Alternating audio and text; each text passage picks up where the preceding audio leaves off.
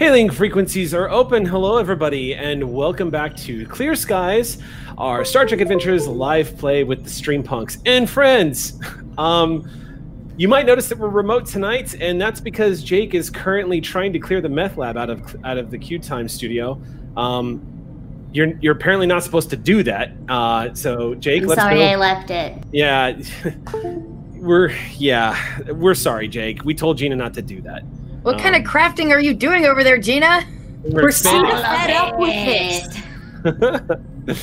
so uh, we have a couple of people listening tonight. So I asked good friend uh, David Nett and Cynthia Marie to come join us tonight. So they will be here uh, playing some pretty nifty new characters. Before we jump into announcements, though, um, I want to. I I'm gonna try not to get emotional as I amount, announce this. But four years ago tonight, I walked into stage two with my admiral coat on and sat in the GM's chair for the very first time to run a game called Shield of Tomorrow. And it was the first time I got to sat, sit down at the GM's chair and run a Star Trek adventure for all these kooky kids. Um, and I gotta say, it's been a hell of a journey. I wanted to wish everybody, Ox Crew, a happy four years of telling Star Trek stories with the Stream Punks. Thank you for all of your support back when we were the USS Sally Ride. Thank you so much for all of your support for us tonight as the USS Ross. Um, I can't believe it's been four years, but it popped up and I just kind of stared at my memories going, how? How, how, how? But there it is. Um, so that was the first announcement I had for tonight. Uh, second announcement upcoming show announcements. We do have some show announcements coming this month from the Streampunks. However, the one that's relevant is this Saturday at 11:30 a.m. PST is the first of our three-part Alien Colonial Marines game that we played. Uh, it's pre-taped, so you can look forward to seeing us pop into uh, chat during that stream and probably lament some of the terrible things we said to each other, but also celebrate them. And I regret um, nothing. yeah, I was gonna say we were colonial marines. Um, I do want to take a moment here uh, to invite everybody to come see it. I do want to tell you that it's not run by me; it's run by our good friend Matt Jowett of Free League Publishing's Twitch channel, and it is not a stream punk story.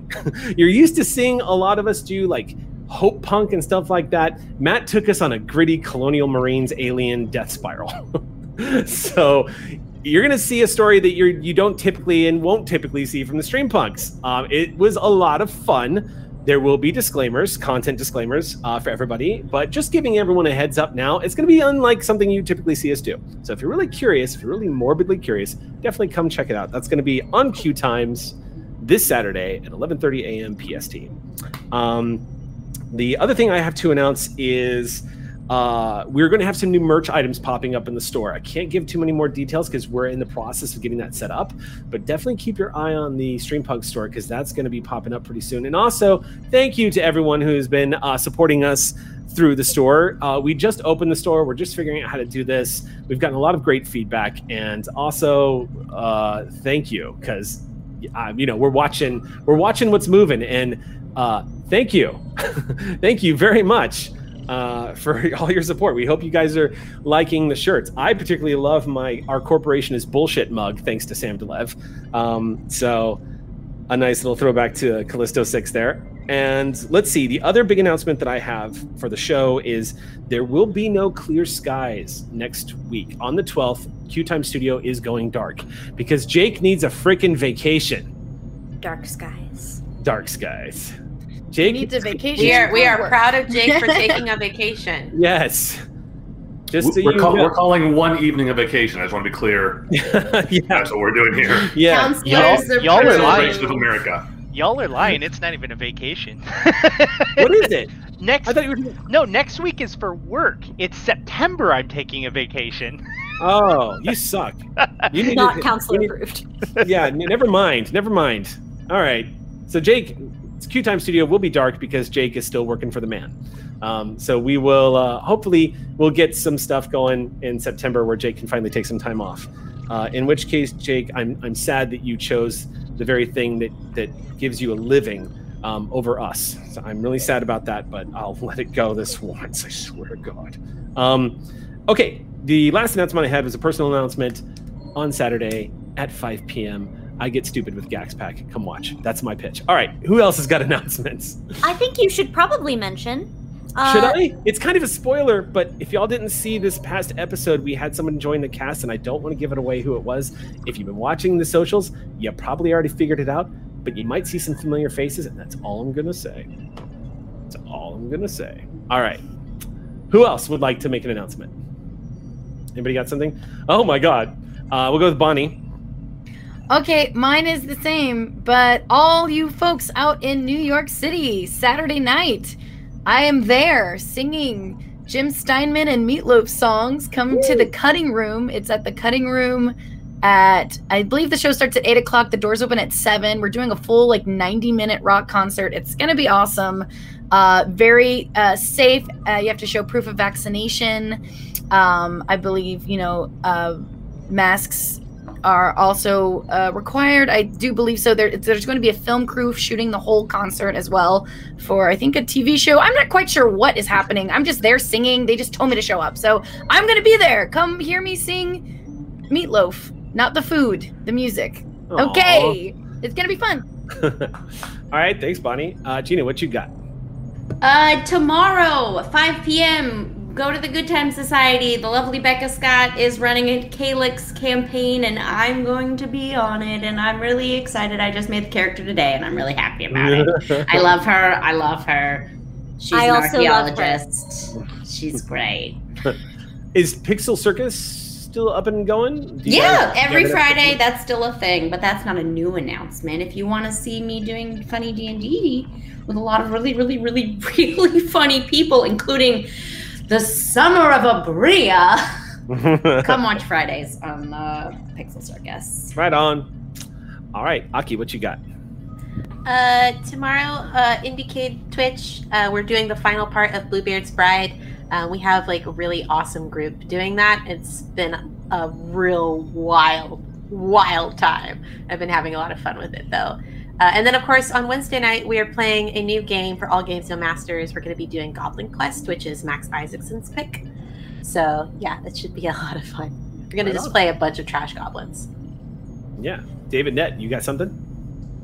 Weirdly, I do. I didn't raise my hand at first because I don't normally, but I'm actually Sure. playing in a, a, a charity game for OD&D, um, supporting a charity, this charity called Simply Cats, on the 16th. Um, it's on uh, OD&D's channel. Um, you can find on my Twitter, uh, David Nett, and other people's uh, about it. Um, so I've got that coming up, and on the 15th, I'm going to be signing at um, uh, Geeky Teas uh, in Burbank. Uh, the new book, uh, Mystic Libations, which is a RPG themed uh, cocktail book that I did a bunch of game mechanics writing for. So, Nice. Yeah, I have things. You have things. Uh, speaking of which, as a quick sidebar, if you want to go and celebrate Shield of Tomorrow, Geeky Teas is the place to go. Uh, Oh, I donated both set pieces as well as my GM stand to Donna over at Geeky Teas, and she built a Star Trek room around it. So you can go and see the old set pieces of Shield of Tomorrow on the wall, fully lit. Um, there's a door that looks like the door to a cargo bay, and then my GM stand that was used on Callisto 6 and Shield of Tomorrow is there uh, with tea samples, waiting for you to check them out. so I just saw it today. yeah, oh, it's it's. I got pretty, I got pretty emotional seeing it, but it's pretty great. So, uh, so yeah, check that out. Um, Cynthia Marie, I, I I don't know how much you can announce because the stuff you do has NDAs all over it, but LA by Night got announced for September, Yeah. didn't it? Yeah. It did, yeah, yeah. We're so we're coming back for season five. Um, I play Nelly G. If you guys didn't know on LA by Night, um, yeah, we're coming back season five. Um, there are a couple of things yet that I can't announce. Um, I am also on Outbreak Undead.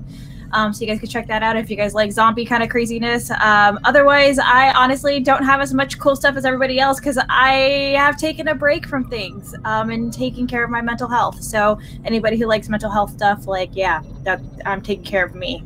Um, but I'm really happy to be here. I love Star Trek. I've been watching it like nonstop for the last like four and a half weeks while I was working. So I'm just excited to be here with y'all.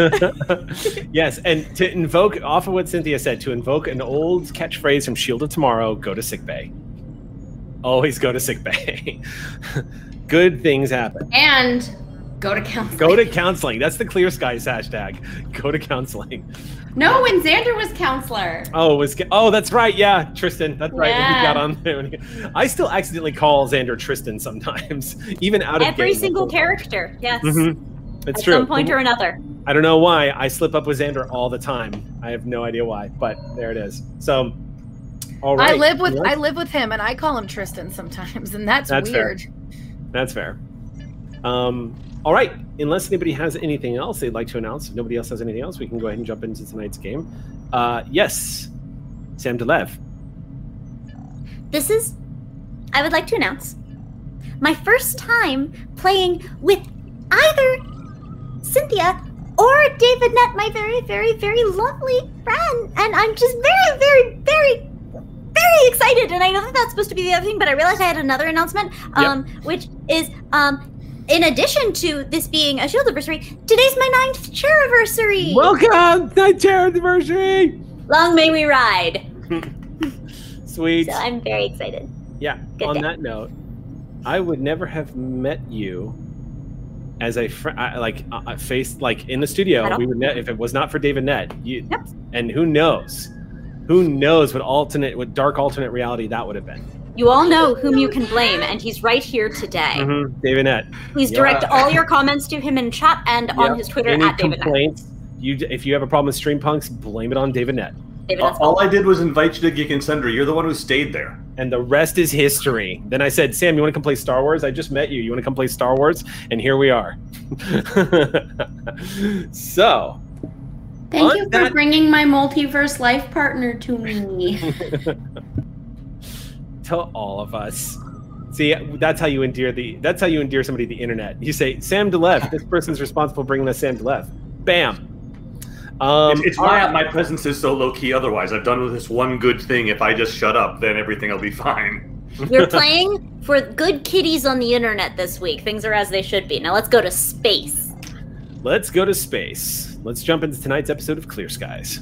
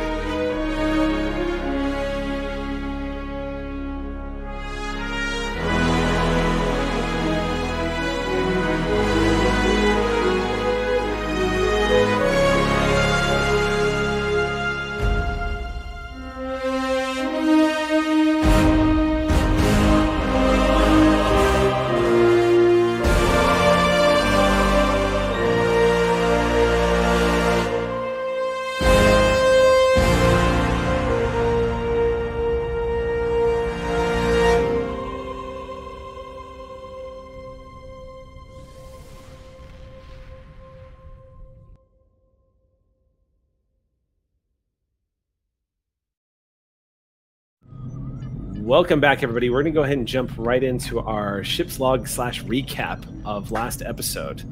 Having captured the pirate, Niven Jal, and uncovered the mystery of this planet, you guys have developed quite the, let's say, the USS Ross has kicked in the door of the Alpha Quadrant and declared her presence rather loudly by not only stopping pirates from nabbing uh, nabbing Dominion technology that it was sitting on planet side, you also had first contact with a brand new life form that turned out to be an entire planet and developed a vaccine to save people from the untoward side effects of the air spores that were accidentally killing folks on said planet after the environmental systems failed. Y'all have had a hell of a 48 hours in the Alpha Quadrant ever since your flight out here. Your journey to Starbase 621 was event- eventful to say the least. That was two and a half weeks ago. For the past two and a half weeks, you arrived at Starbase 621 and were immediately given your assignment to report to Cardassia Prime for negotiations regarding war reparations. Now, this is like the 50th round of these negotiations. So at this point, it's becoming something of just like, oh, again? Okay. Like the Federation, it's not making the Federation news waves the way it once did when these discussions began. It's just a sidebar at the bottom of the Federation newspapers. Uh, oh, yeah, this is still going on. So, anyway, here are the scores from yesterday's game, is kind of the attitude. However, the importance for those of you who are in the UFP it cannot be uh, it cannot be understated. These are reparations specifically regarding Cardassia, Cardassia Prime, and the other main homeworlds of what is left of the Cardassian Empire. As you know, the founder, the head of the Dominion, the one she was giving all of the orders, ordered the destruction and slaughter, the wholesale slaughter of the Cardassian people when the betrayal of the Cardassian Empire became apparent during the last great battle of the Dominion War. Millions of Cardassians were killed in orbital bombardments and nuclear blasts. It was uh, it was genocide. The Cardassian people endured and survived, and ever since then, six plus years ago, the Federation has been rebuilding the damage the Dominion has done, and the Dominion has been using its extraordinary economic power that it has on its side of the galaxy to engage in reparations, war reparations with the various governments of the Alpha and Beta quadrants. But today, where we're starting off, is two weeks into the negotiations, a wrap up of war reparation negotiations specifically for the Cardassian people. This has been a really hotbed. This has been a really hot button, rather, topic. And the Ross, being the flagship, the diplomatic flagship of the Federation, you've all been frontlining this.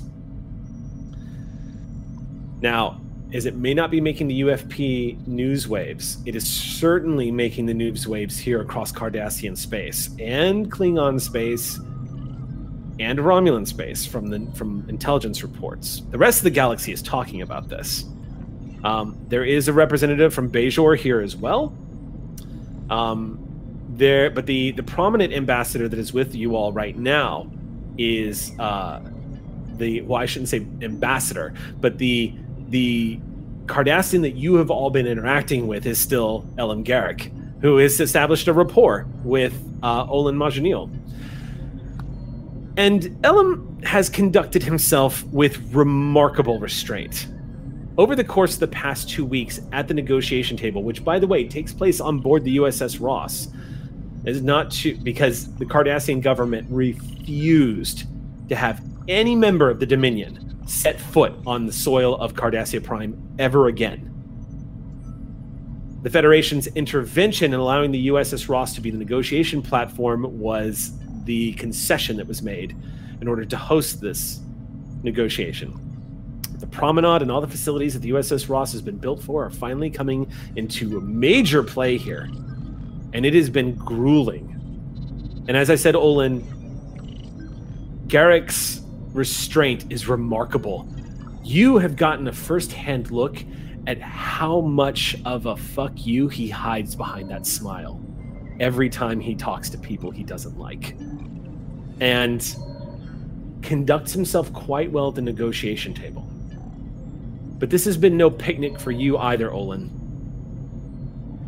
Because that first day, when everyone came into the negotiation table on board the USS Ross, in a ceremony dressed in flag in in full dress uniforms, the bridge crew assembled to greet everyone the everyone who was coming in, uh, the, the dignitaries that were arriving. You saw when that turbo lift door opened the face of a Vorta that you were hoping you would never see again.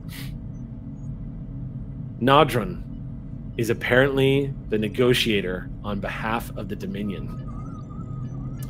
At least you were thinking it's the same Nadron, but it's hard to say. It could be another Nadron, knowing how the Vorta work. However, Iklat Etlan is also in attendance and is currently serving as the bodyguard for this Nadron.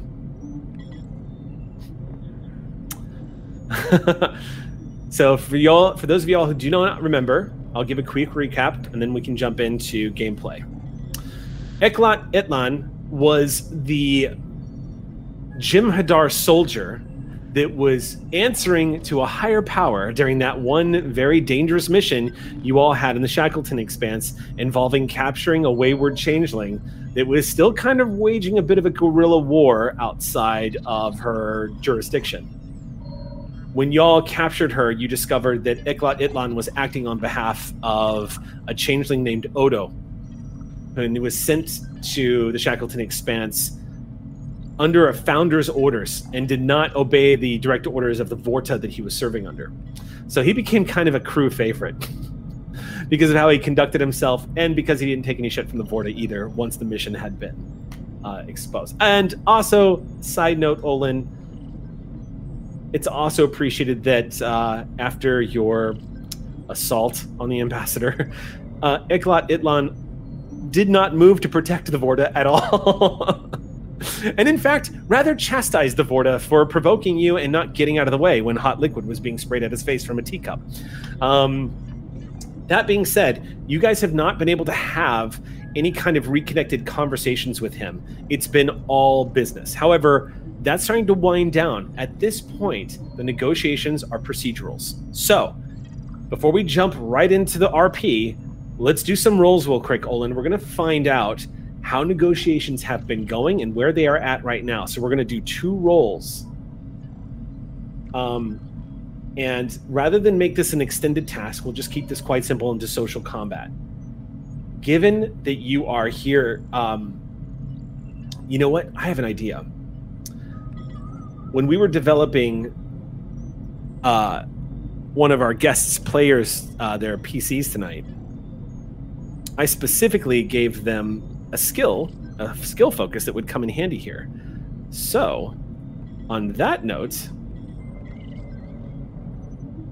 Lieutenant Dial Dahl is a Betazoid and a skilled counselor and negotiator. She has, I remember correctly, arbitration as a focus. So, here's what I'm going to do, Cynthia. I'm going to throw you right in. I'm going to say, I'm going to set a difficulty. And audience, by the way, if you are not familiar with Star Trek Adventures, tonight's going to be a good night for you because neither Cynthia or David have actually played Star Trek Adventures. So this is going to be a fun introduction to the game for everybody. Um, here's what I'm going to do. I'm going to set the difficulty for this first roll at a four, which is a rough thing to set it at when you guys don't have any momentum yet. Of course, you can take complications and gain momentum should you choose. but here's how this works you're going to take a single d20 and you're going to go onto your character sheet and you're going to, Cynthia, what you're going to do is you see your presence. You're going to add your presence to your command ability, and that'll give you a Okay. 14. Uh huh. What you want to do when you roll a d20 is you want to roll that number or lower. Now, that means you want to roll a 14 or lower on your d20. If you roll a 1, in D&D you'd be crying, but in Star Trek Adventures that's a crit. If you roll a 1, you've crit. It counts as two successes. I know it's bizarre, believe me. Um, but because you have a focus that comes into play here, normally you would be able to use that to increase your critical hit range. So here, I'm just going to give you this as a quick rule. You see how your command says it's three? You have a three in command? Yep. So normally, if you roll a one, it's a critical hit. But since you have a focus and you have a three in command, it would be a one, two, or three would be a critical hit. You see how that works? Yeah, that's exciting. Yeah. So here's how it's going to work this time. I'm not trying to confuse you, but you're going to be assisting Olin Majanil on this role. And assisting works very straightforward. So, Olin, this is going to be a presence command check for you. Mm-hmm. What would you like to roll? Do you have any focuses? I'm sure you do. I mean, I have I have diplomacy and negotiation. Yep. There's your Uh, focus. That'll work. Um, I'm trying to decide. So I might end up, depending on how I roll, ending end up using my bargain talent, Mm-hmm. uh, which will allow me to reroll a d20 during a social conflict. Excellent. So I'm I'm holding that one. I also have a dedicated focus in diplomacy as one of my talents. So Okay. I So then, believe that allows me to add a die. Let me check what dedicated focus does. Um sorry, I'm looking through the talent sheet right now. No worries. So much stuff. So much stuff. Actually, there's a faster way to do this, and I don't know why I'm doing it. Also, feel free to use one of your values here. Yeah, I'm. Attempting this task. Focus applies. Each d20 generates two successes, but also generates a bonus momentum. So, Oh, sweetness. yes. So I'm going to be using my dedicated focus in uh, diplomacy as one of my talents for this. Okay, so. So- go ahead and you make your roll first, and then I'll have Cynthia roll.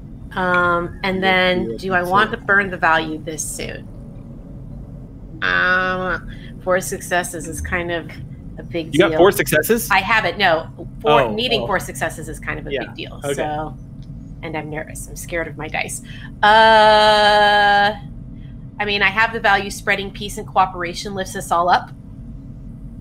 I mean, yes, that would absolutely that would absolutely apply here. All right, Yes. so I'm gonna go ahead and burn that and give myself two auto successes, You got two auto successes. and then I'm using focuses and a talent. So This is oh, roll number one. There's going to be two. Here we go. Whee!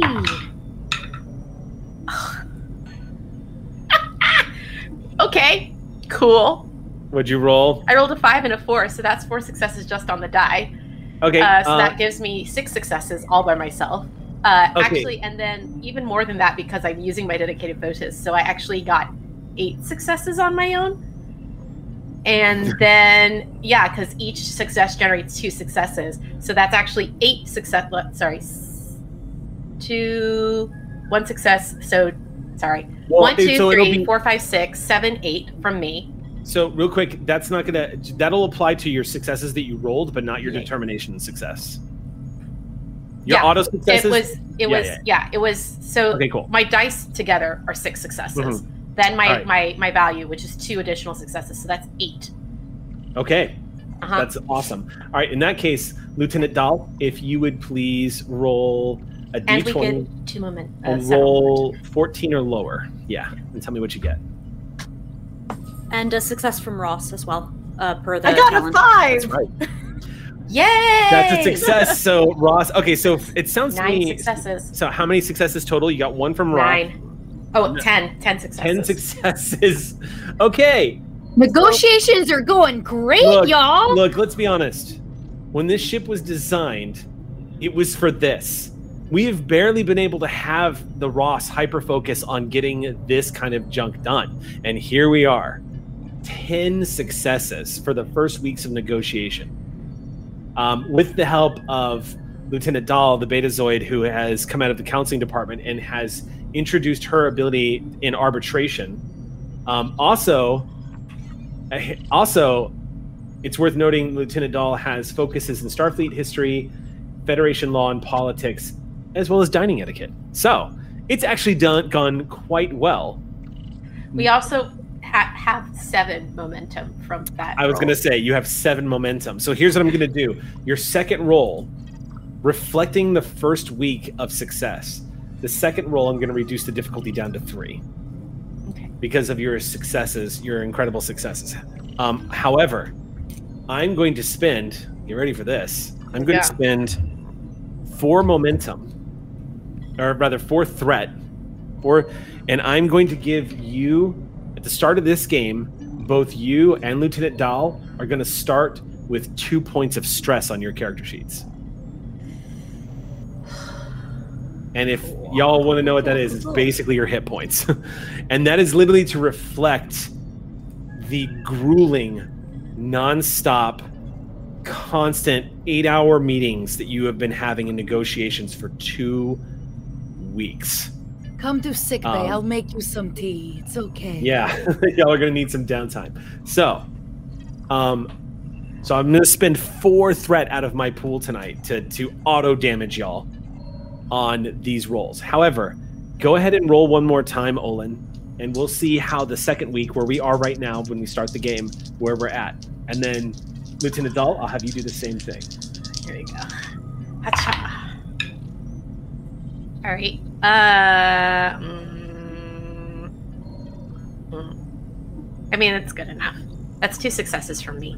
Okay, yeah, that's one from Roll. which Roland. means, uh, sorry, two successes from me, which means actually four successes from me. Okay.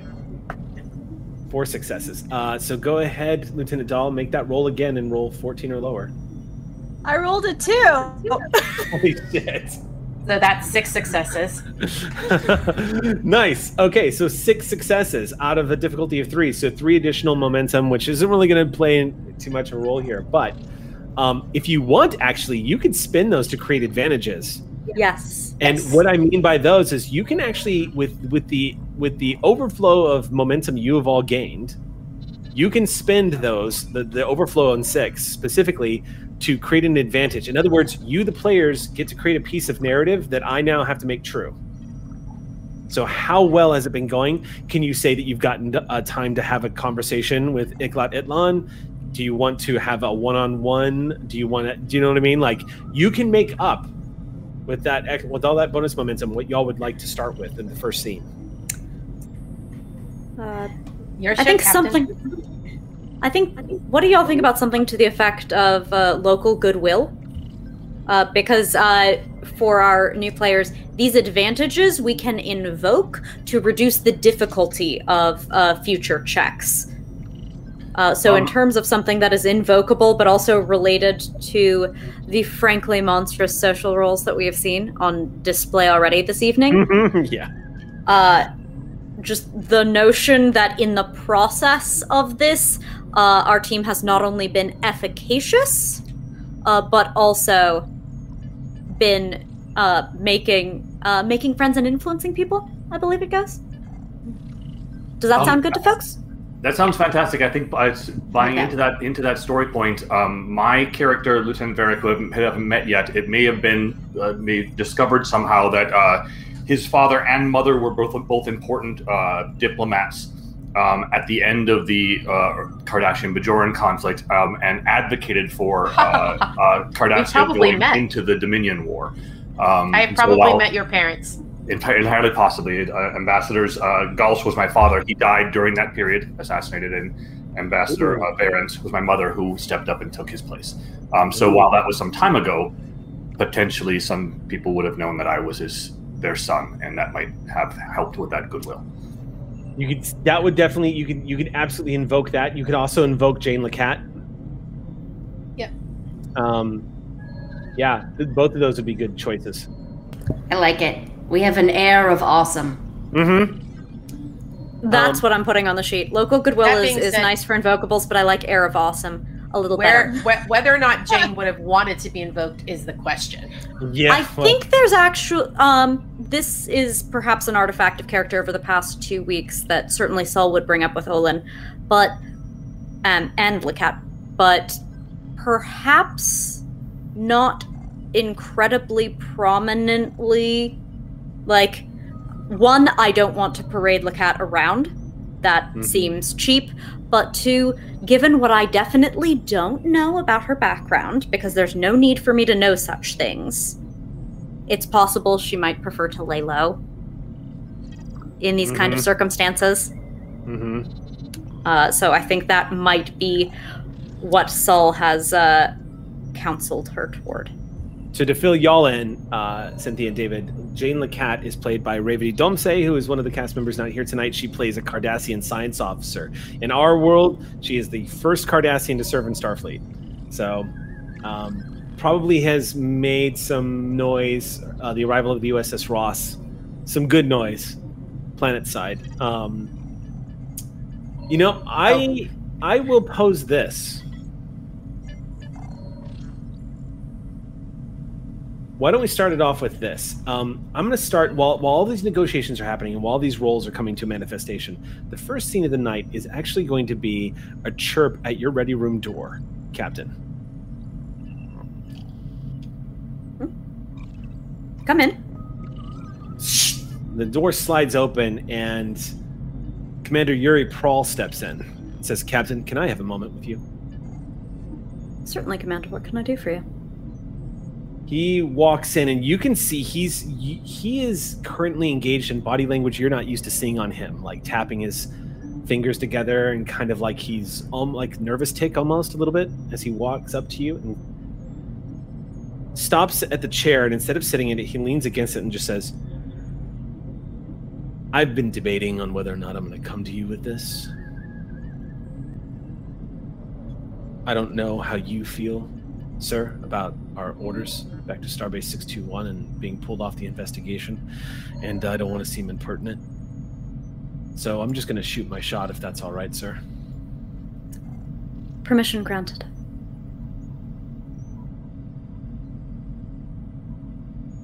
The true way is real, and it's a danger to everyone here, and we are being sidelined.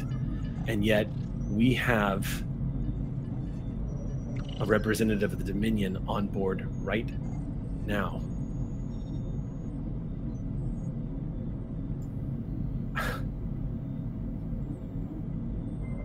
I mean, can't we just ask him or corner him or you, you have a relationship with the Jem'Hadar is escorting him. Can't we isn't is there anything we can do with that, sir? It just doesn't seem if they're funding this Legate's war effort after sir, there's gotta be something we can do.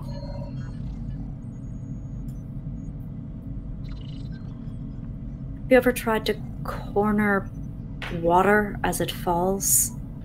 That's going to be about what it's like to corner a Vorta.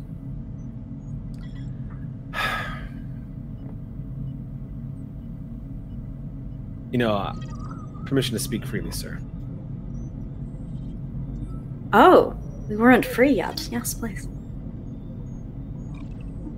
I didn't want this position when I was assigned captain. I didn't think I belonged on a ship that preached diplomacy, that was out here for peace. I didn't initially feel that way.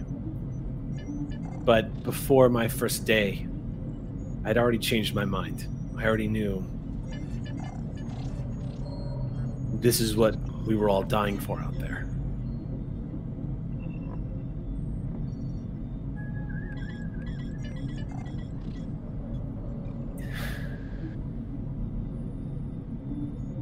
But I just. It was easier when we were at war, sometimes, you know? Simpler, if not easier. Yeah. You're right, of course. I knew that. I mean, I knew you were right. I could hear Exio in my head telling me this before I even walked into your office. But I, I, I just wanted to try. He's here, right now. He is. And while cornering might not be the best way to deal with a Vorta, we do have the very best diplomats there have ever been, and if anyone is going to catch some slipped hint, a misplaced word here or there, it's going to be the ambassador. Just because Nadron doesn't answer a question directly doesn't mean he won't be telling us things. As for our orders, and I get up, naturally they are what they are, and I would never attempt to subvert them in any way. I should trust that you would know better by now. His eyes narrow a little bit, like he's thinking he's getting the implication, but he doesn't seem to register it, and he just goes, Hi, Captain. It's a very wide quadrant, and there are many things that are concerned. We follow Starfleet protocols Precisely. Just as our Admiral would have us do.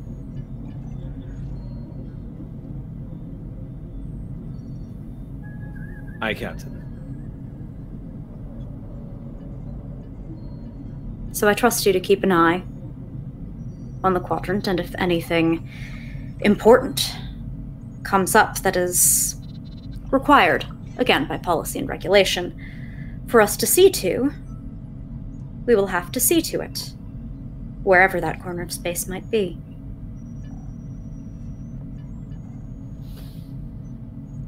Do I make myself clear? Aye, Captain. You see him nodding, like he's finally getting what you're saying. The true way is real, and it is a threat. And while I cannot sabotage these very real, very important negotiations to get more information about it directly, they are a threat to the long term mission that we have here.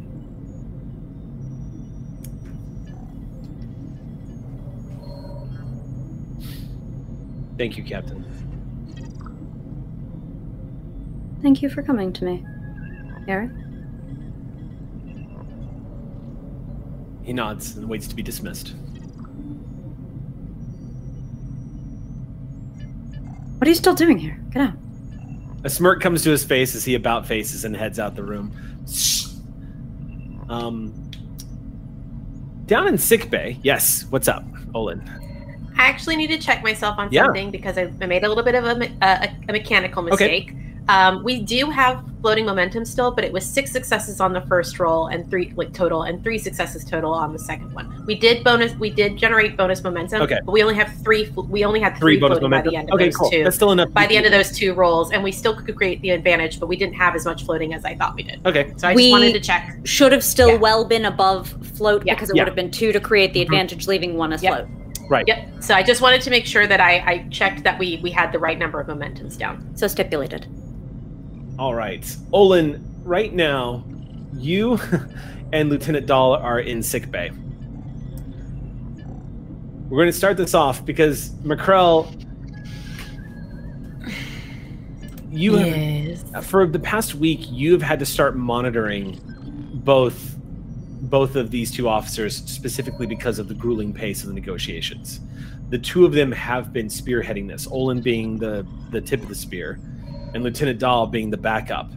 Um, it as i've described it as grueling as you're running a tricorder scan over the two of them i'm going to have you make your i mean when we don't we don't often get to do this very much. So i'm going to say make your control medicine check here. The difficulty is zero Okay. you're using a tricorder Uh, oh dear lord. Uh, I I got a success. I also rolled a twenty. excellent okay so you Is accidentally- it though? It is You're not. okay so you, you stab lieutenant dahl with a tricorder by accident and uh, how Were you testing reflexes again? yeah exactly yes, I threw. Yes, catch. all right so all right i'm gonna i'm just gonna for the to keep things moving forward i'm just gonna bank that Of course you are. threat and i knew spinning four threat was not gonna be a problem at the top of the game McCrell, as you run your tricorder scan, this is your second scan. As you're running the tricorder scan over Lieutenant Dahl, she is suffering from exhaustion and dehydration. Uh, you can basically you're scanning the two points of stress that she's got. Um, I imagine, and you can tell me this, Cynthia, but I imagine Lieutenant Dahl's conducting herself like she's trying to play off that she's not completely. Oh, down. absolutely. Yeah. Not, nothing's wrong. Everything's just fine. Right. All right. So, yeah, you complete your scan, and both Olin and Lieutenant Dahl are showing signs of exhaustion, dehydration, possibly sleep deprivation, considering depending on how many hours of sleep they've been getting at night. Uh, I'm gonna say. Uh, uh, when is the next negotiations? Hmm. That you are both needed to be present for. Bright and early tomorrow morning, as per usual. Excellent. I'm going to recommend a sleep aid as well as and I'm going to pull up like this crazy amount of uh like some crazy Plant. jug. Hmm. as well as to drink all of these, each of you. Oh, God. Real- You need to replenish your fluids and get a full night's sleep. Let's get a description of Lieutenant Dahl as you are handed this jug of plants. Uh, so Lieutenant Dahl is a Betazoid, so she has big curly hair, um, probably up in some sort of uh, um, Betazoid like hairpiece. Um, has very um, olive skin, uh, brown eyes, um, but she is full Betazoid, so her irises are actually black completely across. Um, she has a slight bit, slight bit of freckle, but not much that you can you can really see. Um, um, slender framed, um, a little bit muscular because you know she's she's trained in in some things, um, but mostly kind of what you see is what you get. Very very kind of Grecian look, big uh, curly hair is probably her most prominent um, identifier. Right on. Yeah. Um, for for and, and it's always good to get a description, but Bonnie, why don't you go ahead and describe to us uh, Dr. McCrell so that uh, Lieutenant Dahl knows who she's looking at. So Dr. McCrell is a Caitian in a way, uh, which is a cat-like alien uh, creature. Uh, they usually are full tabby or full black fur. However, Dr. McCrell is calico, so she has different coloring in her eyes as well as her fur. And uh, Caitians are usually extremely tall, but Dr. McCrell is very not at I believe five four, which is very short for a Caitian. Um, so basically, you're looking at what could be said as like a very not intimidating looking doctor, but don't test her. Mm. Um, and uh, yeah, she's going to look at both of you again, and be li- and and kind of wink at Olin because Olin knows more than most, and be like, I do not have to have telepathic powers to know that you are both exhausted. And I hold up the That's giant all- jug again with my paws. Um, can I get a read on the emotional status of Dr. McCrell? yes, and guess what? That's not even a roll. You just tell me you want to do it. Welcome to being a telepath in Star Trek. So, in which case, uh, McCrell, you, if you would please, uh, tell Lieutenant Dahl what is the emotional read on McCrell at the moment. Technically, also Doctor- Olin. What's that? Also Olin. Yeah. Oh, oh, yeah. You would know that too. By the way, Lieutenant Dahl. Olin is actually a Deltan and is empathic. And So the two of as you- well. So The, the two of we you could could speak actually have. tele- yes, you two of you could speak telepathically. Oh, this is gonna be fun. I told you. Uh, what you're feeling from Dr. McC- McCrell is slight concern and also boredom. There's not been a lot for Dr. McCrell to do since we left true. planet side. So this y'all are probably the first people to come into sick bay that's not like a, you know, pulled shoulder from the holodeck or something. So she worked very hard on this jug. She has nothing left to do. So you better drink it. Uh, so I'm I'm gonna I'm actually gonna speak to Olin telepathically. I this is an experiment of hers, correct? Is it, this is actually a thing that they want us to drink, correct? I wouldn't worry about it if I were you. She's very good at her job and she knows what she's doing. So, uh, and I'm sure it will taste delicious, whatever it is. I take the jug. You are extremely dehydrated. I request drinking all of it. And the and ambassador, I shall bring you one as well. I appreciate it. Thank you. Um, any other doctor's orders that we should follow aside from getting sleep and drinking more fluids? Breathe deeply. And if you need something to help you lower your anxiety, come back and I shall have something to remedy that as well. However, I believe the two of you have it quite under control. I appreciate the vote of confidence. That said, you should ask inquire with the captain as to whether or not you have clearance to go down to the planet. I'm sure they would probably benefit from having a doctor of your skill down there. Yes, I've seen. I've seen plenty of Cardassia Prime. Mm. Fair enough.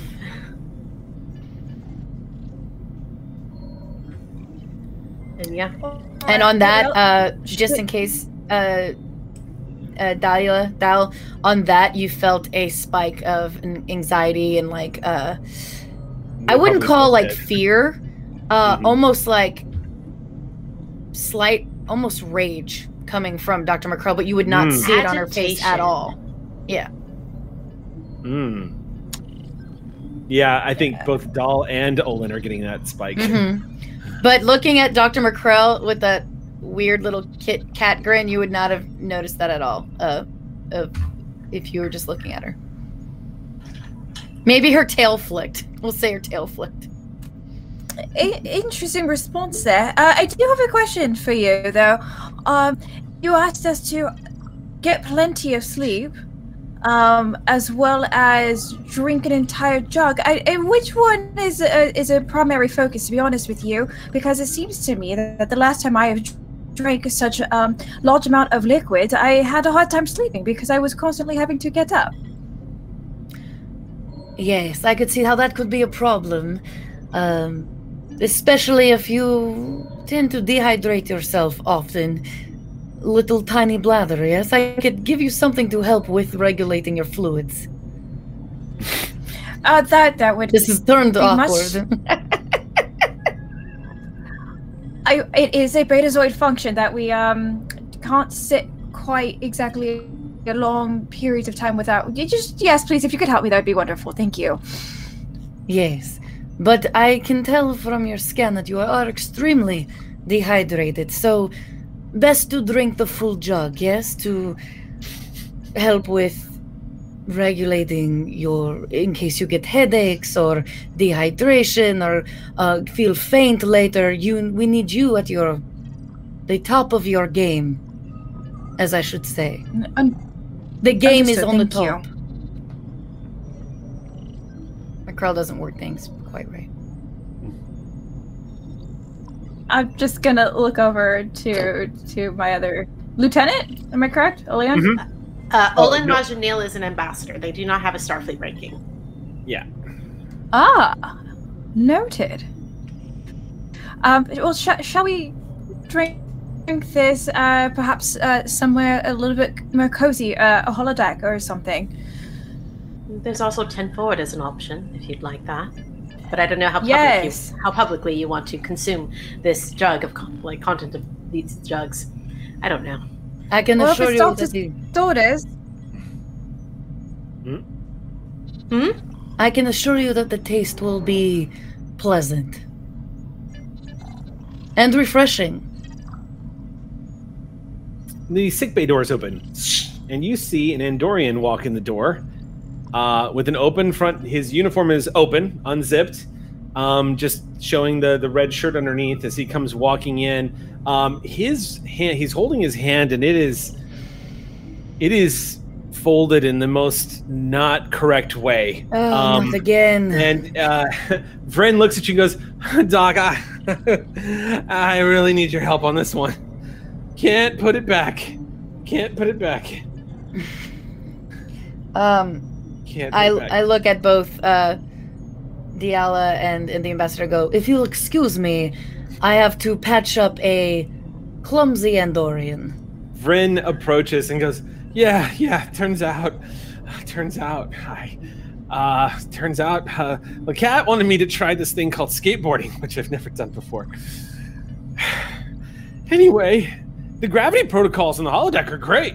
They're working great. You can tell tech that the gravity's gravity's doing great on the holodeck. You might want to sit down, and Uh, Olin is going to reach out and Okay. just gently touch uh, Vren. Ren if if he's okay with that, yeah, yeah, yeah. and just draw a little bit of that Okay. pain off. you use that rarely seen Deltan ability and you touch him, and immediately he just goes, Oh, I forgot you could do that. Oh, that's so much better. Thank you. You're Oh. welcome. Now sit down before your doctor has a conniption fit. Right, right, right. Uh, by the Yes. way, that's going to go right through you. By the way, uh, he points limply to the two jugs you're both holding. She gave me that one time. It just goes right through you. And he, Oh no, friend, yours was something more special. Oh, okay. Yours, your jug was for something else. And then I'm gonna look at uh, Ambassador Olin and be like, constipation. Doctor, I think the doctor, Doctor, patient, patient. patient- I we should go. We should We- leave we at should. this point. If you if you need any help with uh, any sort of talking about your clumsiness, I'm I'm happy to to, to talk to you. Like rush out. okay, yeah, I'll, I'll, I'll, yeah, thank you. And Friend levels his gaze at you like, WTF? Like he just kind of glances over at your doctor and goes, It's fine, Vrin. Not everyone can be regular. And I, as I'm like putting his hand back with a, uh, scanning and uh, just you know using the. not slightly in disbelief as he just shakes his head as he looks at you. Um, we're gonna cut to. Good. Let's cut away. it's been you. zero days since our last HIPAA violation. yeah, yeah, exactly. Meanwhile, Oh, everyone knew he was constipated. It was a bad day for Vrin. oh, no. meanwhile, on deck 13, away from all of the busybody stuff that's happening, um, Exio, you are arriving after being requ- your presence has been requested on behalf of uh, two of the prominent scientists on board the Ross. One, Dr. Yugos, and one, Dr. Yada. You Is that concerning or is that wonderful? We'll find out. Yeah, we'll find out. That's it's it is pretty. It's not usual to get called onto, onto into cetacean ops with without an explanation as to what's going on. Also, to see that these two are like working together is kind of a new piece of information as well. But as you stroll into cetacean ops, you're immediately finding yourself bathed in that beautiful ambient blue light that flows from the water column on the other side of cetacean life support and you can see the cetaceans moving along the officers here moving through the water columns as they move about their duties interacting with the holographic displays that are activated in the tank. And of course dr yada is up against the glass wearing of course that headset that quote unquote headset that he's got on that allows him to communicate. You see dr yugos um, holding multiple data pads and like shifting shuffling through them like a deck of cards. When he sees you walk in and he pauses and just goes commander commander she's here. She's here. And doctor you hear dr yugos's voice on the intercom uh translating over. Yes dr yugos i uh, dr yada just says i can he- i can see that dr yugos thank you. Uh, I, I just stroll up with a smile and I grab one of the data pads and say, May I make your work a little less heavy? i love that yes that's fantastic it's going to say it better than i ever could here uh um, Great, I just- grab the rest. you just grab the data like a pad server, I just lay them on my arm in a in a flat uh, uh, display and just start reading them. Um, Yugos just glances over at Dr. Yada, and Dr. Yada nods confidently. Um, what you begin to read is stunning. You begin to see that Yugos and Yada have been building a hypothesis, and you're seeing some things on here that you haven't seen before. For example, there's documentation referring back to that unusual moment when Dr. Yuga, when Dr. Yada rather suddenly kind of north starred y'all into the direction of a planet that you needed to Yes. go to. That's referenced here. Apparently, ever when they all that- heard the moment, right? Mhm. When that happened, these the datapad shows that when when that event took place, Yada has not stopped working on it. No. He has been nonstop researching and trying to explain how he knew where to take the USS Ross in that moment of crisis Yeah. because he couldn't explain it. Um, he even discusses having uh, telepathic s- sessions with the other cetacean officers. Um, he's talked about some of the uh, the therapy sessions that he's had with some of the other counselors on board, discussing like dream therapy and whatnot. He's been doing a lot of deep dives. And then on a whim, he decided to follow a gut instinct and talk, call Dr. Yugos in here to discuss problems uh, to discuss some of the anomalies that Yugos has encountered, since they were all sort of in the same vicinity of the events. And you start seeing that the two of these, the, the two of them started building a rather incredible story together as you're reading through this. They are hypothesizing that the ancient ecosystem that the Ross has uncovered, the On the planet. creation, the creation of the particle fountains, Yeah. and the discovery of the fungus uh, on the planet that you all just discovered on uh, Iromizu Mm-hmm. is all somehow connected. That it all ties together somehow. You're looking at this hypothesis grow, and, and it refers to subspace anomalies, the creation of the particle fountain, and a lot of scientific jargon, uh, Yugos and Yada seems to think that his head works like a carrier pigeon's head. And when he sees your facial expressions change, he says, I bet I know which part you've come to. You'd have to be more specific. I've read it about five times. Yugos nods and says, um, Shall I? And Yada Please. says, Yada says, Let me explain my role in this. As you know, Commander, I have been trying to understand how it was that I knew exactly where to direct the USS Ross during that moment with the crystalline entity. It has been a moment of curiosity. Yes, for me too. I've been deep diving and digging into records, and I have discovered some pretty strange coincidences. Now, we've kind of touched based on one of them, and I'm becoming more and more of a believer in them, though I should note that none of this has been proven. It's just a hypothesis right now. Lots of evidence are pointing me in the direction.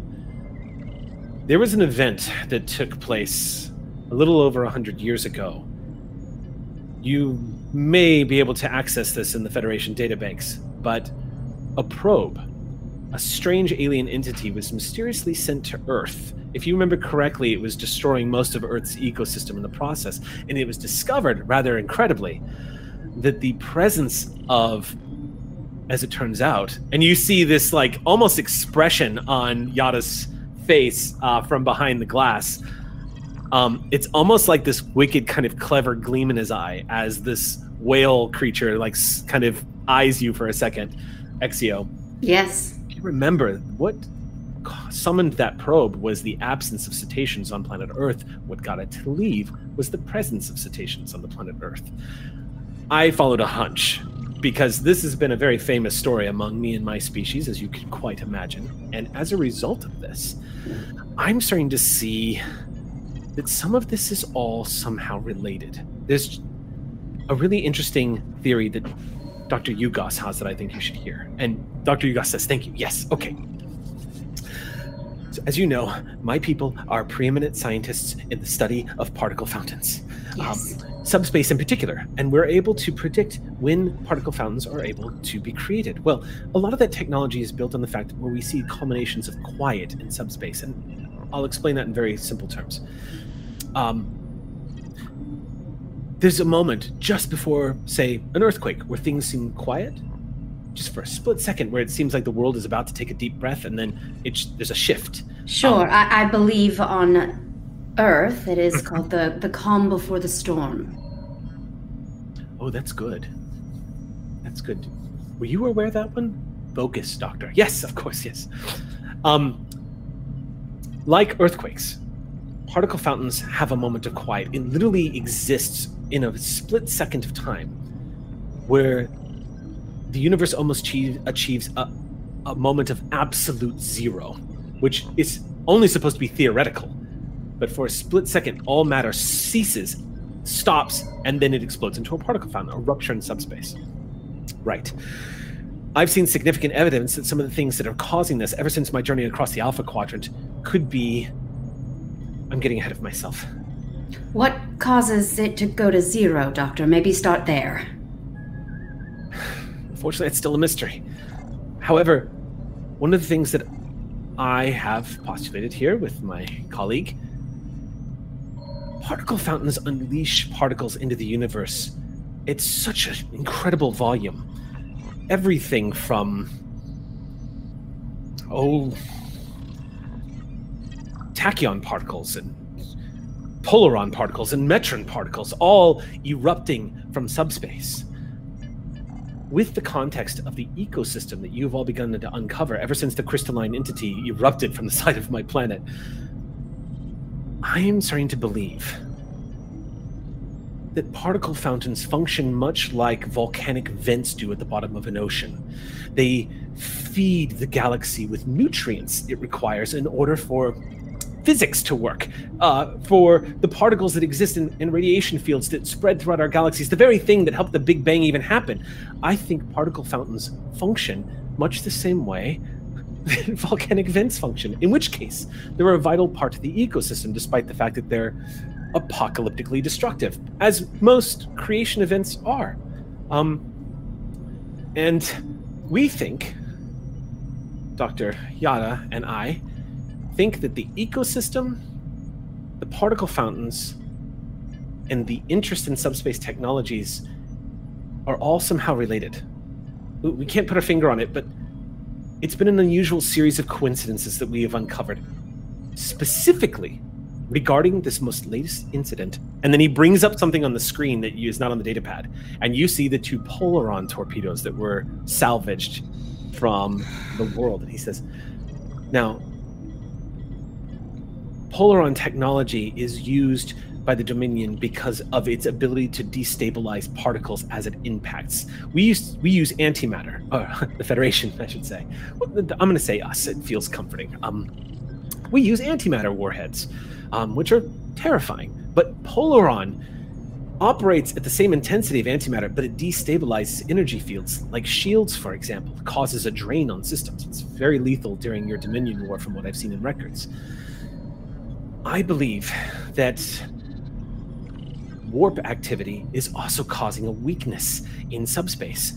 I pulled together some Federation records, and as it turns out, the United Federation and planets actually imposed a warp limit some years back due to the constant use of warp drive? Well, this was done because it was simply damaging subspace. Um, it was like uh, pollution, as it were. It was tearing space apart. That coupled with Polaron technology. This is what I wanted to show you. Uh, Dr. Yada, would you? And you see he swipes, some information comes up, and on that holo projector in the tank, you see a map of the galaxy. The hologram spins around and zooms in on the alpha quadrant, and you Mhm. see thousands of little dots start appearing. And he said, I predict that in the next five years,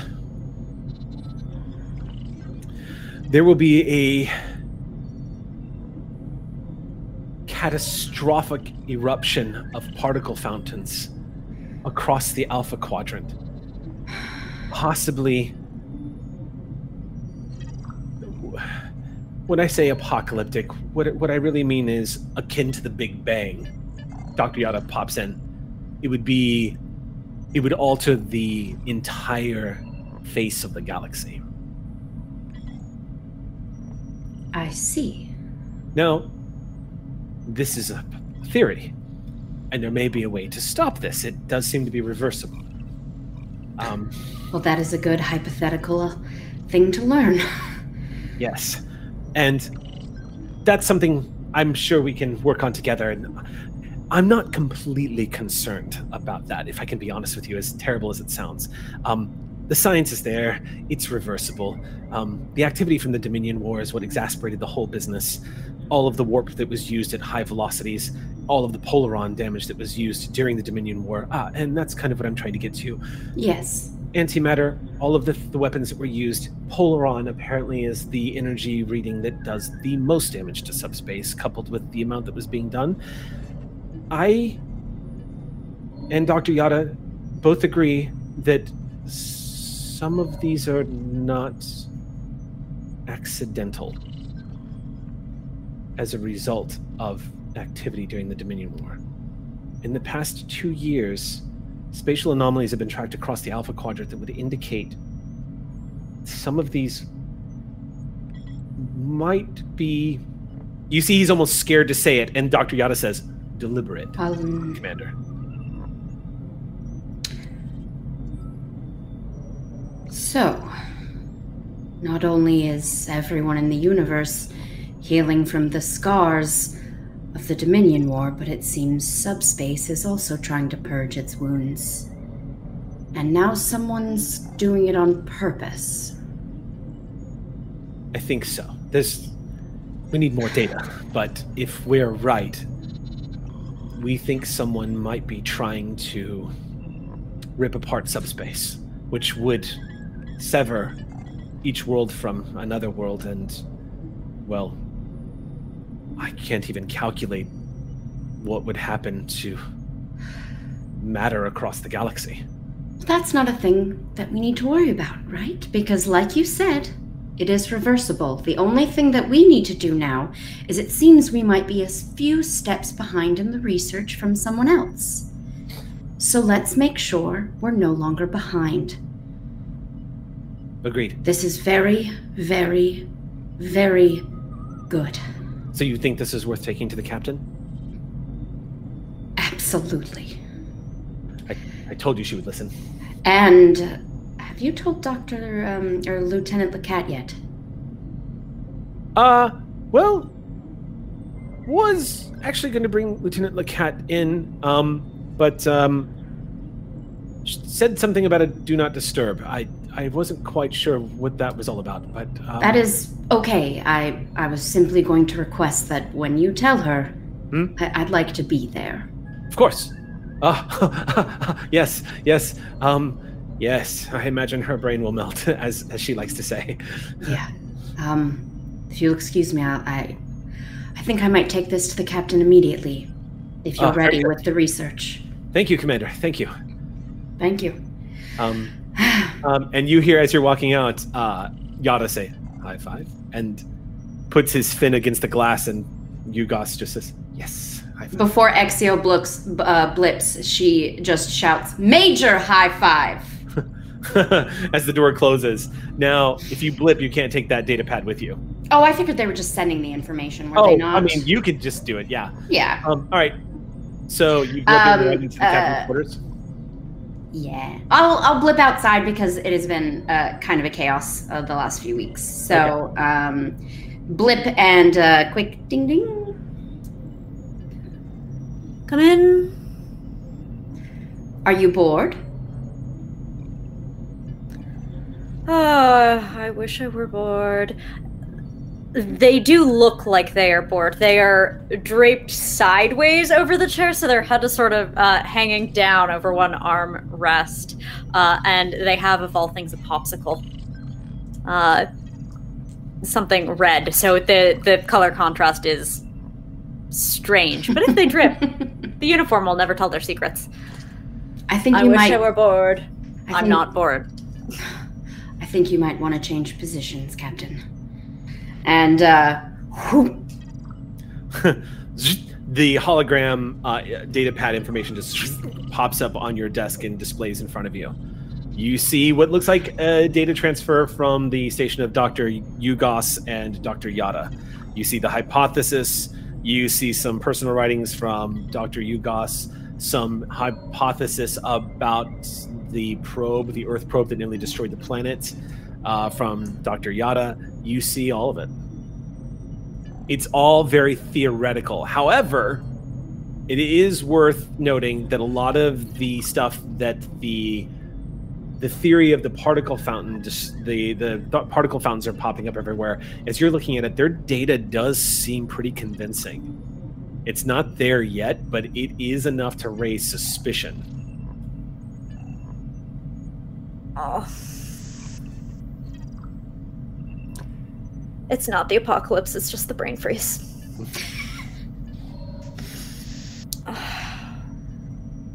All right.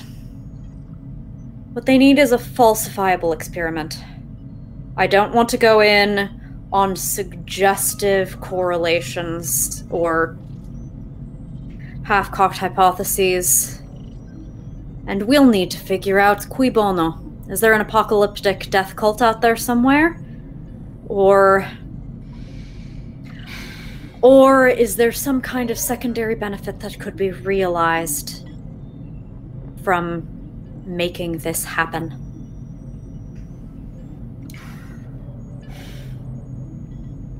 Do you need to go to sick bay, Captain? I do not know exactly how painful a brain freeze is. Brain freeze passes. The apocalypse, not so much. Apparently, quite reversible. Good. I was so worried about a perpetual apocalypse, but no, if there's some sort of experimental design they can give us that we will go out and I don't know answer a distress call so we can do some actual science. Would you like me to falsify a distress call, Captain? And she ah. just she's got the biggest smile on her face. We would never. But it is not within the scope of Starfleet regulations to determine which distress calls are or aren't urgent enough to warrant flagship response. I think And so. a lot of cutting people holes in subspace definitely qualifies as a possible immediate emergency to Starfleet.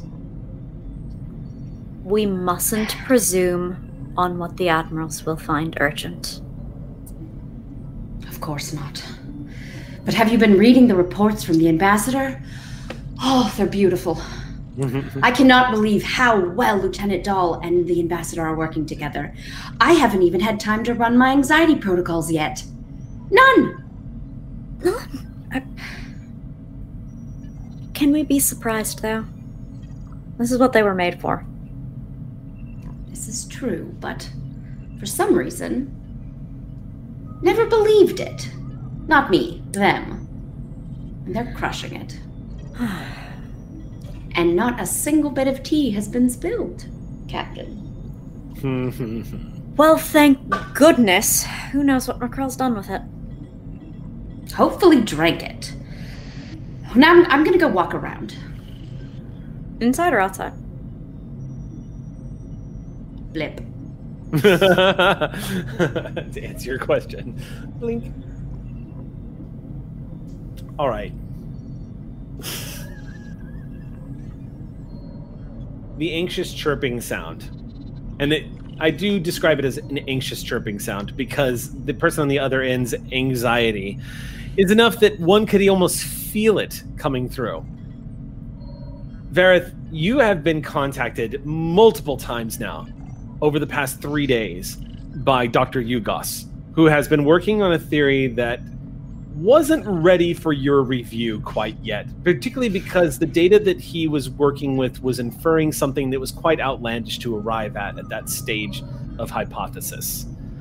The imagination part, which is a valuable part of formulating a hypothesis, It was still a little too mid on the imagination side. However, you hear from your as you were in your quarters, you hear the chirping of your comm badge, and you hear Doctor Yugos saying, um, "Lieutenant Vareth, uh, this is Doctor Yugos. Are you are you available at the moment? I'm here. Would you mind reporting to Cetacean Ops? Um, we have some news, and I think you might find it interesting." Uh, Doctor, why would I mind? Wow, that's a good. Oh yes, of course. No. Uh, would you? Ah, excuse me. Please report to Station Ops. Absolutely, Doctor. I'll be there. 20 minutes into the discussion, he unloads everything on you, Vareth. As you sit there and listening to him, he walks you through everything he just told to Exio. I'm uh, I'm listening carefully, but also trying to smile uh, in response to his smiles to put him at ease, so he can continue to talk to me. okay. Um, Yugos is, by the way, is a quick refresher, Yugos is a. He is the only one of his kind currently on board the USS Ross. He is a species the Ross made first contact with in the Shackleton expanse a little over six months ago. He was invited on after they had already achieved uh, warp flight. He was rescued from a spaceship that was studying a subspace particle fountain and has since functioned as his species representative on board the USS Ross. He is an anxious being, but he is also a brilliant particle physicist, and he has an understanding of subspace that is quite impressive. He's a Jashashian. He's a Jashashian. He has yellowed skin. It's it's like this bright, like neon yellow, um, and these black onyx platelets that outline the side of his face down to his nose. It looks like smooth onyx, but it's like bone platelets that line the sides of his face. Gotcha. Dark black hair that's pulled back, and he wears like that very fine scientific uniform of dark grays and blues. Um, he's not a Starfleet officer. He's just a member of his representative. Um, and he always wears a jacket for some reason. It's always this high collared jacket that he's wearing as part of uh, the style. But as you, as he finishes talking, and he says, "And I managed to get the commander on board, and she took it to the captain. So, what I wanted to propose to you, uh, before I start, um, before I start, well, suggesting that this is a thing, but if I'm correct, and these are not naturally occurring subspace ruptures, these particle fountains, I was wondering if I could get an a um, uh, so, something of a profile. Who would do this? Well, uh, I, I try to I, I smile again reassuringly, um, Okay. very carefully, sort of watching his eyes, uh, since he is the only representative of his species. I've only seen him interact with us, and so uh, uh, you know, just still trying to read his interpersonal communication style. Um, so I give him a little uh, reassuring smile, um, and I say, uh, uh, "It's difficult to to understand uh, the contextual motivations of an unknown." entity like this. It could be a result of malice, of course. It could be purely accidental.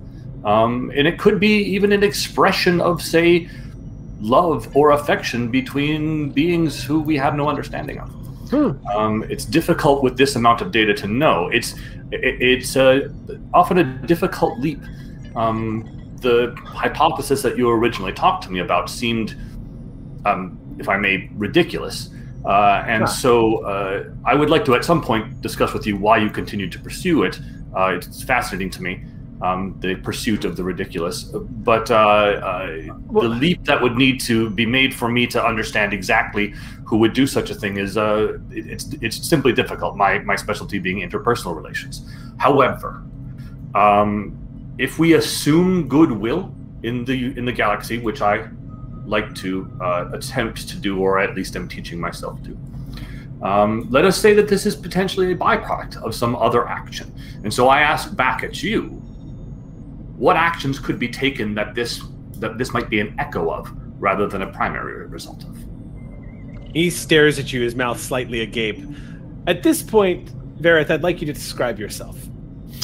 Um, I'm I'm tall and thin, sort of the Vulcan, uh, the most generic Vulcan you can imagine. Science officer, all of the things that are just the baseline. Um, Varric's, what's different about Varric from the Vulcans that you've uh, encountered previously is he wears facial hair, which is not normal for a Vulcan outside of certain um, rituals and circumstances. Uh, it does not suit him. Um, it looks weird, and uh, uh, you try not to from comment the on it. mirror verse? He's not. He's not. It's not a little smart goatee. It's a. It's a beard, but it. It. Uh, it's. It's. Just, it's incongruous with the rest of his. Uh, with the rest of his Vulcan nature, and he also has a habit of trying to echo um, emotional cues that he sees in others. His specialty is social anthropology, which is also not common. He's normally Vulcans are pursuing more of the hard sciences. His specialty is actual uh, being, intelligent being, interpersonal relationships and small group relationships. Um, so he's often trying to to tease out the interactions between small groups of people. His parents were ambassadors, and uh, and so the the things that you see about him are that weird beard that doesn't suit him, and uh, and the fact that he will often smile in response to your smile, though his eyes don't smile along with his his face. He nods and says, I, I hadn't considered that this might not be a case of malfeasance. I, I just assumed that hostile intent. I mean, if it's not hostile, I, I'm hung up on it, I think. And- Yada has told me this numerous times.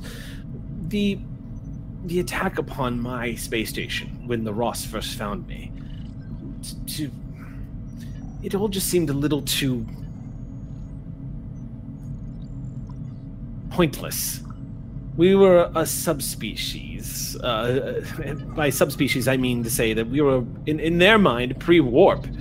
And yet, these creatures invaded our space station to harvest our technology. That makes no sense to me. And I've never been able to let that go. I think they were specifically after something. Well, often, often the greatest destruction comes as unforeseen or unthought of consequences. You can't mitigate something that you didn't didn't occur to you. If they were in search of something different, the destruction that you saw may not have even been intentional. It may have been a byproduct that was not not thought of or worried about. I, I, I, But yet, incredibly destructive. I, I, I, I had not considered this. I, I just assumed. I mean, I What uh, what secrets, knowledge, workings might your people have held that would be of interest to someone else? I don't know. We're we're certainly not as advanced as the rest of the species of the quadrant. We're So such a relative thing. Please stop saying that. It's, it seems like it gives you agit- agitation, and it certainly isn't the case. The mind that I've encountered with well. Thank you. I I shall rephrase. Um, our technologies and our knowledge of the universe has nothing to offer those who have been traveling the star lanes for hundreds of years. The only thing that stands out is our knowledge of subspace. We've developed technologies that allow us to study subspace, which we have happily shared with the Federation, as you well know. I, I I can't imagine why else they would have been there. And Perhaps it was creatures who are unable to understand the nature of asking. Perhaps they did not know how to ask you for your knowledge and so took it. It's possible. They were very large reptilian things. They, very unfriendly. Very, very unfriendly. Uh, sorry, it's a side question. Is are the rept- reptilian things have have you all encountered them in game? Um, they they had a fight with Gorn at one Okay. point. They were Gorn pirates, and that's who he's referring to. Okay, um, uh, it was a very, very. It was a, uh, the the Starfleet file that's available for it, it would definitely indicates that it was not a happy encounter. In fact, one of the away team members was shot in that fight and had to be taken to sick bay. um, but yeah, uh, and but I know that, that he's talking about Gorn. Yes, and Okay. it is worth noting that the captain, the, the pirate captain of that Gorn vessel, was captured and interrogated successfully by the captain, and there was nothing conclusive to state exactly why it was that they were there, except that they thought they saw an easy mark. Um, but judging from the fact that Yugos is bringing this up again, it doesn't seem like he's convinced. He's he seems rather fixated on it.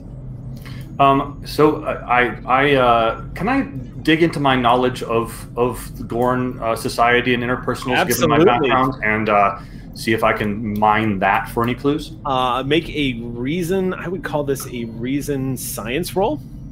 Oh, that's a lovely one. Yeah. Um, so my science is five, and my reason is ten. So Actually, let's switch that. I'm going to say insight and science, which is even better. my So you should insights in eleven, so it'll be sixteen. And you are also getting your focuses are activating here. So if you roll a five or lower, you critical on this. Okay, cool. So roll a d20. Uh, unfortunately, that is a nineteen. 19. Apparently, Gorn is not somewhere I've spent a lot of time thinking about. Yeah, you didn't really you didn't really study that. Yeah. Is that only one dice? Don't we roll two? That was only well, sorry. That was one yeah, die. You roll two die, two d20. I roll two d20. Well, that will be helpful. Yeah, sorry. So that one's a one. So that's uh, So that's you great. crit. So we got a crit. got a 19 and a crit. All right. Well, you only needed one success. Um, so you dodge a complication, but you land a crit on your on your first roll of the game. Um, all right.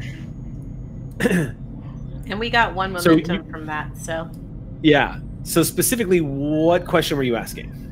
So I guess I was looking back. If we're looking at, he's he's concerned or agitated by the fact that it seems a, a purposeless crime that was contribute or that was um, uh, made toward, toward his people. I'm trying to think about from what I know about Gorn society, Gorn Gorn piracy, anything in the interpersonal relationships of Okay. Gorn. Does it seem likely that they would be that opportunistic, or would it be more likely that they're more mercenary, maybe under someone else's hi- hire? Mercenary Gorn are are very uh, you know that's definitely a thing. Um, Gorn themselves tend to be pretty isolationists, Yeah. pretty hostile to people coming into their space. Not Coming into their space, but going to other people's right, spaces. not overtly aggressive in general, don't like you coming into their space. Uh, Gorn piracy and Gorn pirates is actually a lot more rare than you would think, and opportunists. Hard to say. It's more likely that a Gorn would be following instructions or orders, which I'll go ahead and give you without having to spend momentum. The report that you read about the Gorn indicated that they were actually part of an organization that has supposedly since fallen apart. Uh, they were an- they were following orders from a uh, a faction, a broken faction of the Orion Crime Syndicate. That was Okay. now kind of on its own. However, over the course of the mission, the USS Ross actually helped dismantle that. That shard of the Crime Syndicate was actually under the command of then at the time a changeling from the uh, Gamma Quadrant. And do I know anything? This this changeling uh, has any relationship to, as I'm putting pieces together, any of the ambassadors or the Dominion members that are currently aboard this Oh, ship? David, I love how your mind works. Go ahead and make me an insight science roll. And I'm setting the difficulty at five. So again, two dice. Two dice, but the difficulty is incredibly high. You need five successes. So Okay. this might be in time to start spending that momentum. The momentum that we're talking about are like little poker chips you get, or in the case, we actually have little counters.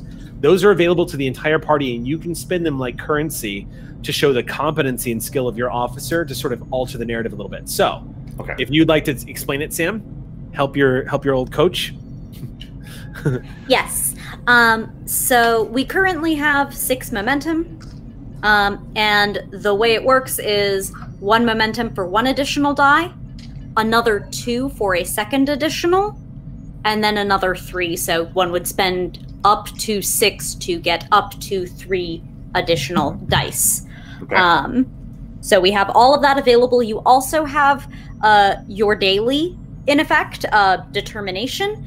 If there is a value of yours uh, that is relevant to this role, like we saw the ambassador make at the beginning of the session, uh, then you could call upon that for two automatic successes.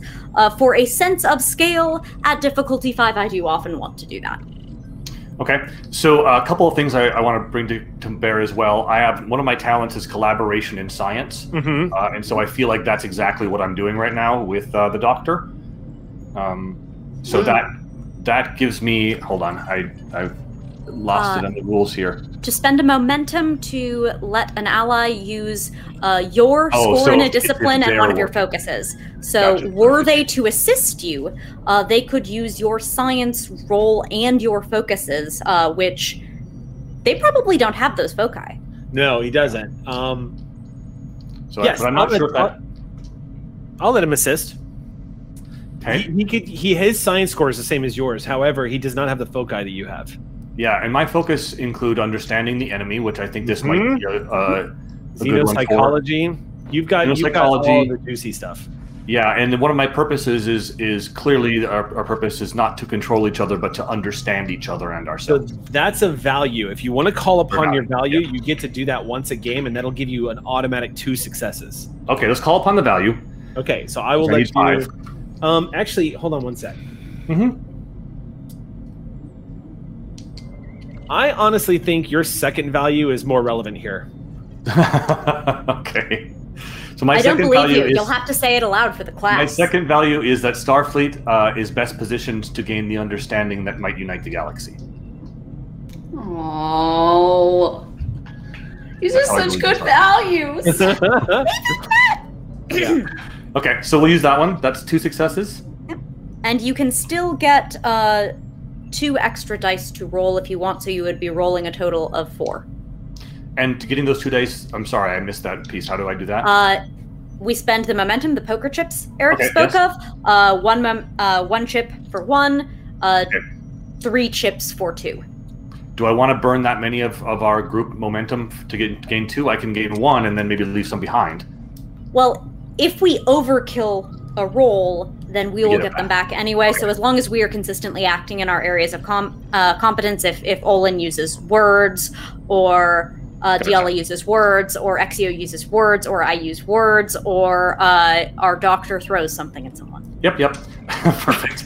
Okay, so I will spend those three then to gain two more. So I've got four total successes already. Okay. Oh crap, we are the words crew today, aren't we? Hey. They were like, hey, let's put the USS Ross on a diplomatic mission. Bam! Words crew. Watch them successes fly. Uh, All right. So they will be for dice, so you'll be rolling four dice. total. Gotcha. It won't be autos. Okay, so not autos. So we still have two auto successes. You have two but I'm rolling autos and then four dice to roll. Uh, anything at your science rating or lower. Gotcha. And my and this particular science rating is 16 for insight and science.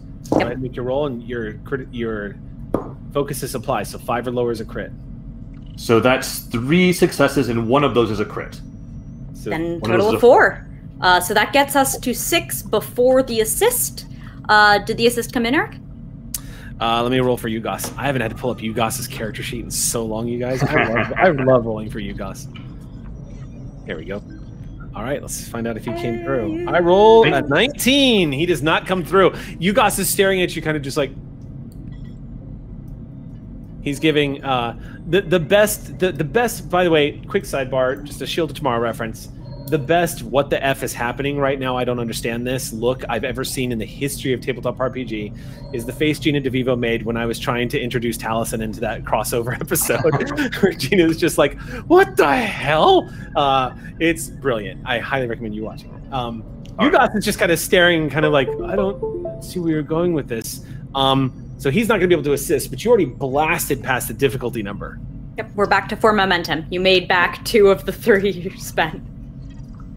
And and at the same time, as I see his sort of uh, incomprehending distress, I try to make. Uh, I've seen him try to comfort himself with a gesture. I try to mirror that gesture that he's used to comfort himself. you put your hand against your okay. Here's what your brain does. Your Vulcan brain begins to make the connections. If what he's saying is true, and there is any credence to what he was postulating, this Gorn acted on orders of the pirate organization of which he was a part of. We know now that the leader of that pirate organization was a changeling. We also have on board currently the Dominion member that answered to that changeling specifically. That a changeling very likely gave the order to attack that station if it attacked at all. In fact, why were they taking such an interest? It is a curious question why they were taking an interest in the, in the Jashashian people to begin with. Um, yes, there are links here. Where do they go? Well, the It's hard person- to say. But a person who might know the answer to that question is on board our ship right in now, In fact, on board. under the purview of our captain, Vorta Ambassador of the Dominion is currently on board. and that's Nadron. Yes. Nadron, that's correct. Yeah. All right. Um, I uh, I'm going to thank the doctor. Uh, doctor, this has been uh, this conversation with you has been most fulfilling.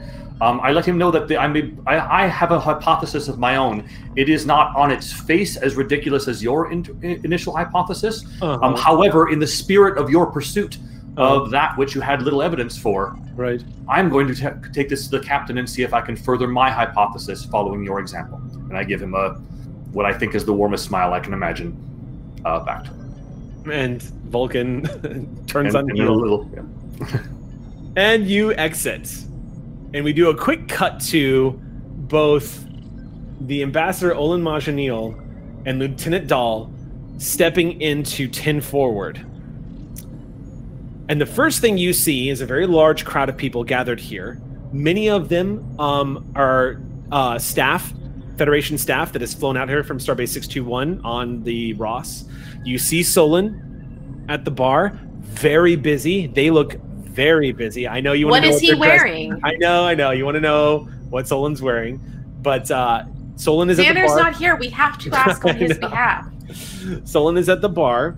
You see Garak is in here. And Garak is sitting at the table with that very familiar smile on his face across from Nodrin. And you can tell you and Lieutenant Dahl, particularly you, Lieutenant Dahl, who you can feel and actually hear the thoughts coming through, and you, Olin, who are immediately like being peppered by the emotions of the room. This place feels like a saloon.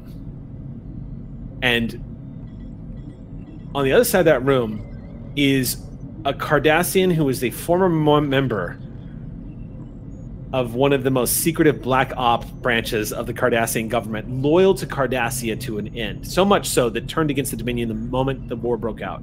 And across the table is the Vorta, who you, Olin, and you too would know this just through Olin, Lieutenant Dahl. This Vorta is one of the most vile, smug son of a bitch Vorta that has ever walked. And the two of you, the moment you walk in, can feel that there might be a fight on the verge of happening any moment now. That's what the emotional wall that hits the two of you. Garak is smiling at the Vorta, and the Vorta is smiling at Garak. And we're going to pause right there. We're going to take our 10 minute break. so we'll be back in 10 minutes. And we'll open on 10 forward, and we're going to see what Lieutenant Dahl and Olin Majanil can do. Because right now, despite all the incredible successes you've had at the negotiation table, now you're in a bar, and it's a little bit different. We'll be back in 10 minutes. Don't go anywhere. Welcome back to Clear Skies, uh, our Star Trek Adventures live show where we watch Cynthia Marie try to play off the fact that she has a mouthful of noodles. Um, we are going to jump right back into our. I was terrible at Geek and Sundry when we would have like staff come in and just like try to subtly not let the audience know that they were there. I got in trouble because I I loved like Ryan Green is not crawling across the floor right now to fix a cable. I remember like my first day there. oh, I- I pulled was this a- nonsense a few weeks ago on Jake too. Yeah, I, I was just yeah, indeed. I was a terror. I just when I see someone trying so hard not to get noticed, I just I can't resist. I can't resist. The uh, trick is to have your character also be eating noodles, and then you can just eat noodles. I haven't Well, done that a million times. Fun The fact. diegetic diet. Fun fact. That was Robert Downey Jr. in the Avengers. He was eating all those snacks literally in character because he was hiding snacks all over the set. So that's why that's why that happened. Smart, smart, smart. Um, two of you are standing in the doorway of 10 Forward, which is very crowded this evening. Uh, Ox Crew is milling about through here. You can see the tension at the table. You're not sure if it's about to come to blows, but the hostility is so palpable. Even if you were not empathic or telepathic, the two of you would catch what is going on between the two of them. When I described it as a saloon, it it it's like watching it's like watching a showdown basically. The two of them standing there giving a measure of each other. Outside the negotiation table, it seems like they feel comfortable telling each other with smiles on their face what they think of each other. Um, Iklat Itlan is here and is standing in the corner not too far away from the Vorta. He has been given a wide berth by the rest of the people in 10 Forward. As a quick reminder, Iklat Itlan is a Jem'Hadar uh, soldier standing at a hulking over a hulking seven feet tall and is just built like a brick house.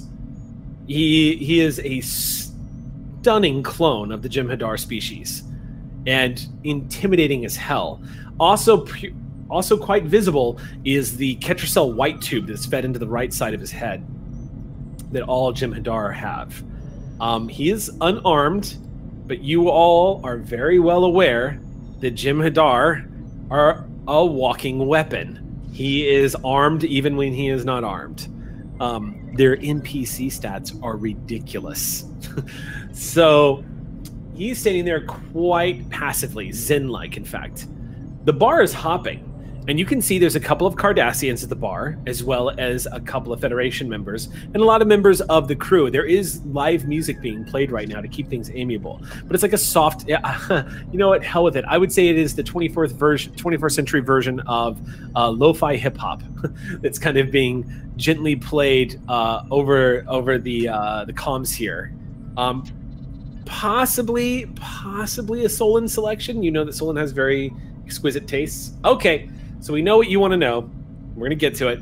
Solon is a tall, swimmer's bodied, muscular, uh, gender fluid Vulcan with long black hair that goes down to about their waist. Currently is wearing a deep, dark purple vest with silver lining, and attached to the vest itself would be sleeveless except for lace covers hi hi the entirety of their arms down to their wrists and then links over their fingers giving them these like black laced sleeves and they're wearing what looks like a dark purple silken skirt tonight that is also laced in like silvers and golds. It's very similar to the outfit that you previously saw Solon wearing, but this one seems a little more high societal casual.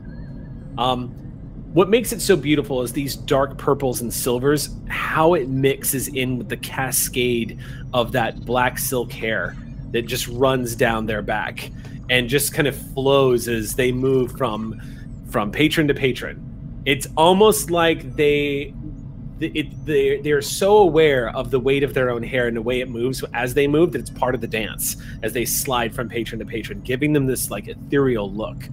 And they shine a smile in your direction, Olin, and you as well, Lieutenant Dahl, as you the two of you enter. Um, I'm going to have a quick conversation with Olin. Um, again, telepathically reading the room. Mm-hmm. I'm just going to kind of glance over and go. I believe that the um, emotions here are quite palpable. Palpable, don't you think? Indeed, I don't think we should. Um, we should be uh, careful about how we interrupt the interaction currently taking place at the table. Um, but otherwise, yes, one of us at least should go over there and perhaps break the tension a little bit. I agree. I think we should perhaps maybe get a table first so that we can get better read what is going on. And I would also like to order some noodles, don't mind, to balance out the the large drink that I have to to endure. Sounds like a good idea. Ooh, food actually does sound really nice. I think it'll help. It'll help with the the hydration attempts as well. I agree. I agree. Um, it, gonna scout to see if there's a table anywhere close to the the two um that we're gonna be inspecting. All of the tables are taken, but when you are glancing around, Lieutenant Dahl, what you do notice is Garak suddenly stand up from his table.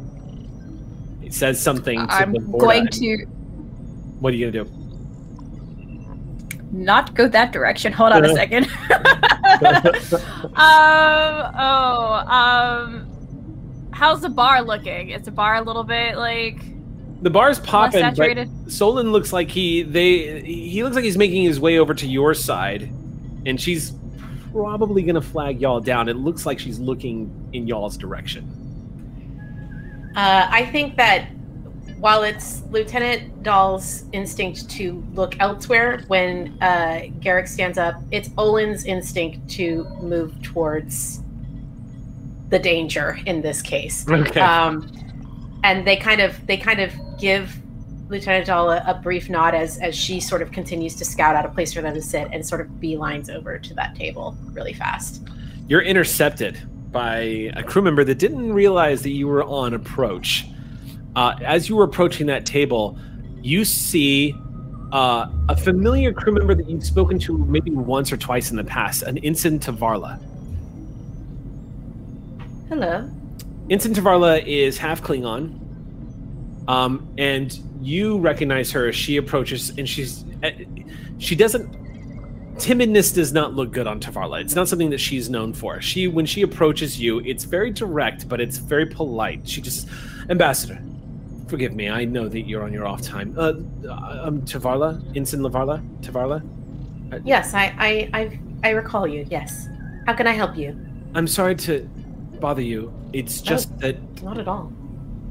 my son Kun has started to has started to exhibit empathic abilities and i was wondering if it would be possible if i could bring him by to talk to you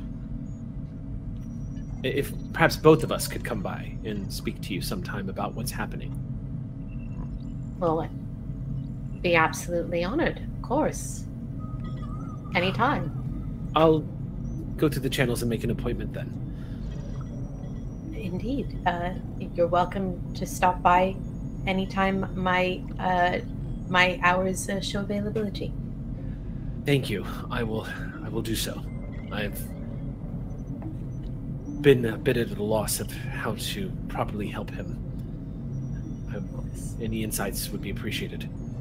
Above game, I'm guessing that uh, her child is also a mixed species. Yes.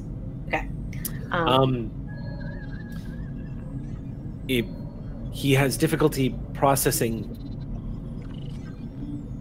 I'm half Klingon. I can have a temper sometimes. And even kids are already so smart at being able to tell when their mother is not being completely honest with them. He can sense when I'm not. And it's causing some mild irritation. Well, we certainly would like to avoid discord between families. So, yes, Thank you. feel free to bring him by. I'll let you get back to your evening and I'll set the appointment. Of course. Thank you, Ensign good- Tavarla, for uh, confiding in me. You're welcome. And thank you for your time. Of course. She moves past you and this crowd kind of slips past. And at about that point, you see as you glance up that Garak and Lieutenant Dahl are about to cross paths as Garak is approaching the bar. Um, and at about that point, Garak kind of homes in on you for a second, Lieutenant Dahl. Uh, you can hear the dis- the you can Garak is not hard to pinpoint in a crowd when he calls out to you. And you indeed hear the Oh Lieutenant Dahl! Hello. So Yes. good to see you. Likewise. Finally having some downtime, are we? I wouldn't quite say it's downtime, but certainly a time to uh, enjoy a few moments of, no- of non-negotiations. Ah, if only that were possible. What I've discovered, especially in this time, is that negotiations are happening all the time. That is quite true. Um, what do I know about this person? Garak, Elim Garak, uh, was something of an unknown for a while. He lived on a he lived on a remote deep space station out in the middle of nowhere that didn't become relevant until the wormhole was discovered near Bajor. He, what you know about Garak is that he lived on Deep Space Nine as a tailor for some time, though highly suspected by Starfleet intelligence that he had alternate connections. And as it turns out, that kind of ended up being true. Garak used to be a member of an organization called the Obsidian Order, which was essentially like the Tal Shiar slash Starfleet intelligence, the Section 31. Like, it's the Cardassian secret police. Except, ironically enough, the Obsidian Order wasn't inherently all evil. It had people like Garak in it that were loyal to the people of Cardassia. It was absolved when uh, the Cardassian military took complete control and the Dominion Charter was signed. Uh, what you know about Garak today is that right now he is considered one of the leaders of the Cardassian people. He is one of three in the inner in the inner circle of who is to, meant to become the president or the new leader, the future leader of Cardassia. He's very charming, um, quite eloquent with the way he speaks, and uh, has an uncanny ability of double speaking with everyone he meets. Mm.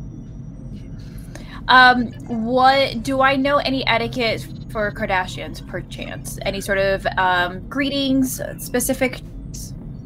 What I would tell you is why don't why don't we do this as a roll? Why don't I have you roll? Because this would be perfect for you to utilize your character. So why don't we give you an insight command roll, and I'll let you use. Um, I was looking particularly at Federation law and politics. I was thinking history actually.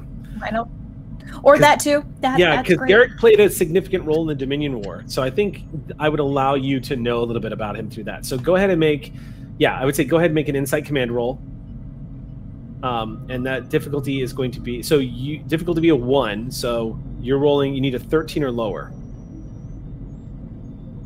on two d twenty. So roll two d twenty. no. Oh, okay. Hold get to- on.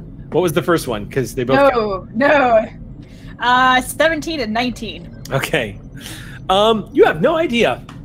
Um, and, and it's not because you're you're ignorant of how Cardassians conduct themselves. Cardassians tend to be pretty straightforward people, but Garak is a unique case. Mhm. Garak tends to be the one to conform to what's going on in the room in order to make everyone feel pleasant about themselves. Uh, so you can't get a read on what the best etiquette course of action here is.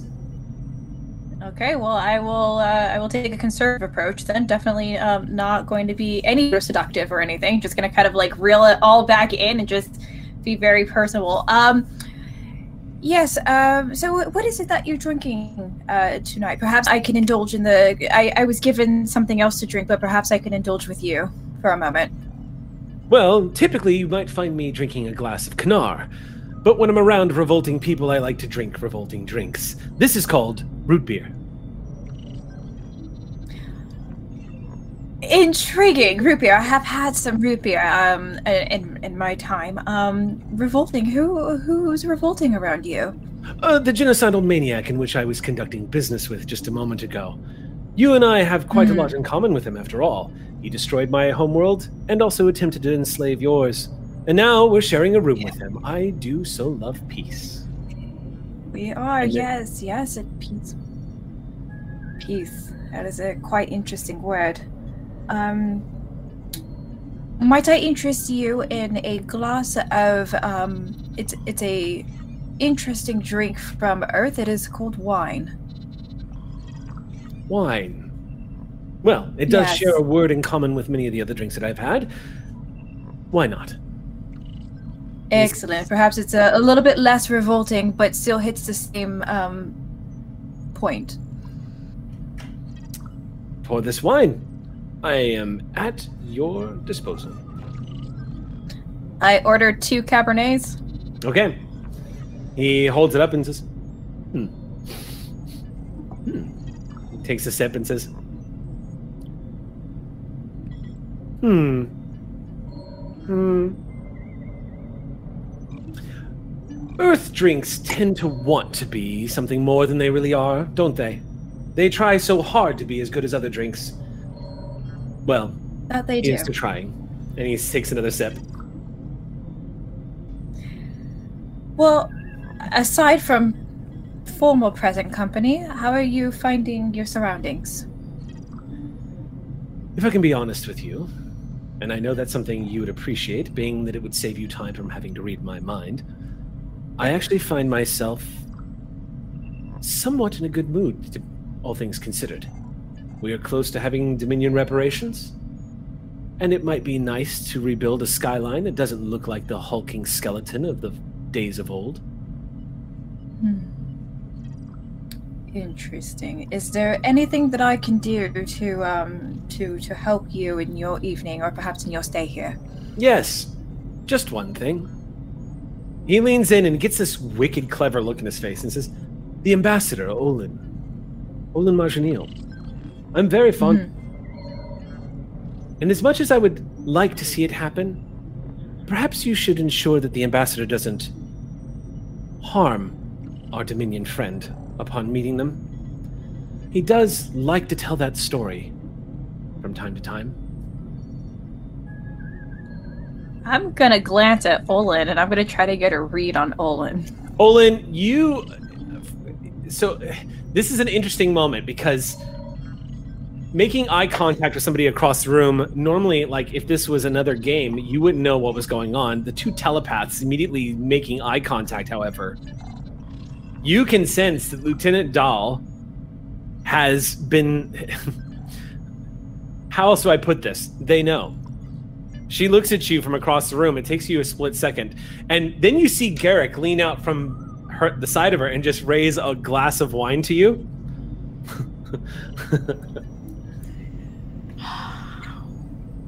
So charming. Truth of the matter is, Lieutenant Dahl, I live vicariously through that story, and every time he tells it to, to elicit sympathy, I find myself wishing over and over and over that I could have, just for one day, been Ambassador Olin Marjanil. Hmm. I see. Uh, so could you perhaps tell me your side of the story? Wait, I'm sorry, what was that? His side of the. Could you your side of the story of what you've had? Hmm. Only that the Federation were a bunch of wild animals that were more interested in re engaging in war with the Dominion, as evidenced by an ambassador who assaulted him under unprovoked terms. Interesting. Um, Very. quick question, game mechanically, um, Mhm. using my telepathy. Uh-huh. From what I was just told, is it possible to send almost like the memory of what was just happened over to Oleon? You.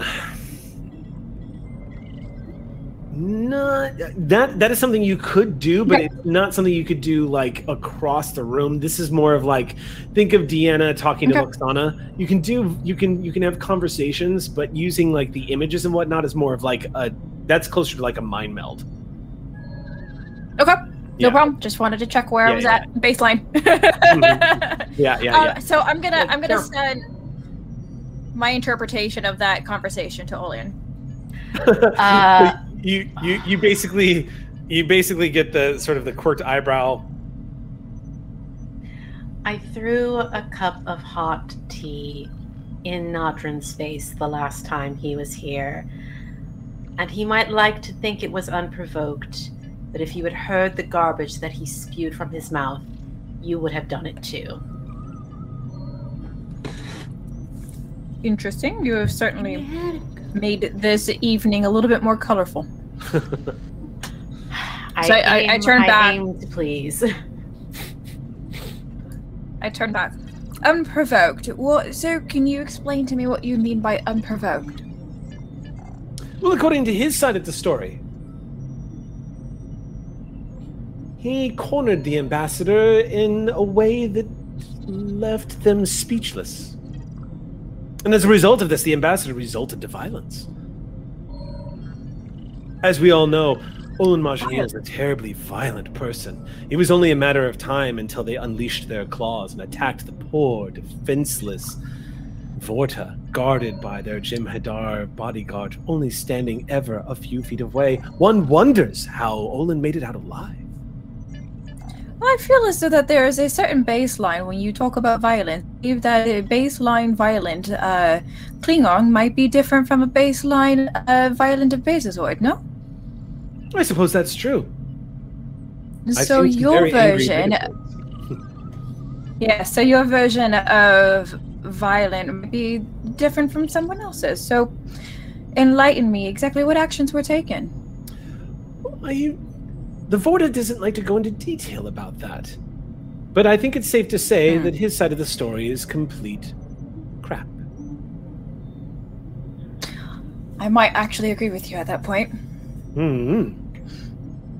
He nods slowly and says, If there's one thing that I've learned about Nadron, is that he is very much a Vorta. Hmm. At that point, I'm gonna look over at um, Olian and and see where they are at in terms of their scene.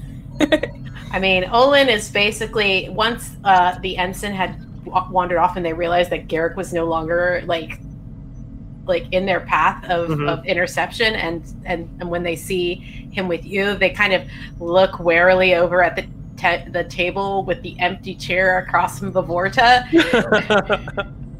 and there you can feel you can feel conflicted emotions in Olin very strongly of do I go over there or not? Do I do this to myself or not? so Um, I I send a quick message of, well, I'm gonna do it. can you say that one more time? Sorry, I didn't catch the top of that. But uh, uh, are you, are you going to do it? You can sit with him. I'm not sure. It feels like it's inviting disaster, but I'm never going. I'm never going to be able to move past this unless I manage to get through one, one interaction with him wherein I don't want to smash his face in. So let me reiterate what I just said. You should probably sit with him. Oh, Lieutenant Dahl is a chaos. He's a chaos goose. We have another chaos goose. Honk. Yeah. I think that if he's still sitting there, at the very least, Olin is going to try and catch uh, uh, the bot, like Iglon. I can never say his name correctly. Um, uh, but the the Jem'Hadar's eye just kind of get a read off him. Okay. Ilkat et Lan. Ilkat. Like a, a sick cat, Ilkat Ilkat. et Lan. And Lan. Okay. okay.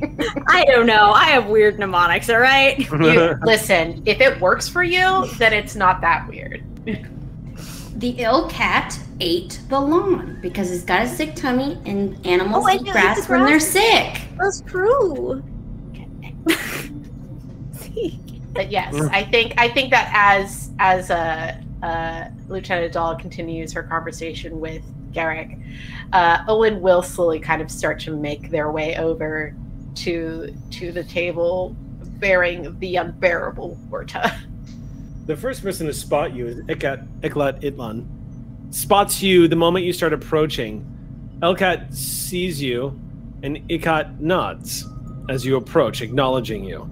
This is the first time you've seen him since y'all were back in the Shackleton Expanse in the Beta Quadrant. And so far as you know, I mean, you've seen him around the ship, of course, as he's been an escort. He's not allowed into the negotiated meetings. But as far as you know, he was going to his death. You were not sure you were ever going to see him again. Um, I think I think that secretly, like the moment that he boarded the ship, uh, the captain and the and Exio and ambassador all like had like a small party by themselves. Really, like they had a glass of champagne. and were just like, yeah, and then like that was kind of it. I, why? I have no need to be worried. Why would I think something happened to him? Well, I mean, you were worried about him before, even before that. That, I mean, yes, true. I just, there have been months where I just wake up hoping wherever El Catatlan is, he's having a nice day. Yeah. Well, apparently he's having uh, at least a decent one right now. But yeah, I wander over. I have my big jug with me. okay. I set it down on the table. He looks up at you. Nadron is seated. Navorda glances up at you, and you see those big, beautiful lavender colored eyes spot you. And when he does, he goes, Ambassador Olin Majanil. And he stands up and he says, It is such a pleasure to meet you. I have been longing to see this happen. Nadron, as you well know. And in their brain, Owen is thinking, well, that's already failed. I want to smash his face in. Um, uh, but yeah, they set the jug down. They kind of nod to Nadron as as he greets them, and and's like, I, "If I had known that you were waiting uh, for this moment with such anticipation, I might have indulged you a little sooner. I apologize." Hit him with the jug. oh, I'm sorry, sorry. No, of course, it was for me to apologize. I understand my predecessor was quite rude to you at a certain critical moment, and I would like to make amends on his behalf. I see. Would you care to join me? If the seat is free, I will take it. It is, please. Well, as he slides into the seat and looks at you, Olin, and says, We meet at last at this pivotal moment of peace and prosperity being negotiated on the part of the Dominion, the Cardassian people, and the Federation. It's truly the start of a new era. I certainly hope so. We've had um, quite the roller coaster getting here. Yes. Oh, it's a beautiful world. He looks out the window. Ten forward, you can see Cardassia Prime below. Y'all are in orbit. And he shakes his head and he says, So much death and heartbreak. There's a lot to answer for. I'm glad we're finally healing the wounds. I I am as well. I wasn't sure if I would be here to help usher in such change. So I am And- glad that I am. He quirks a brow and says, Were you considering leaving Starfleet? Well, there were many things I was considering. Um,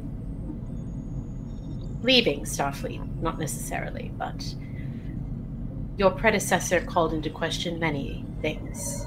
Ah. Yes, Nadron unfortunately was put in a very impossible position. Of course, answering the call to the founders is a blessing.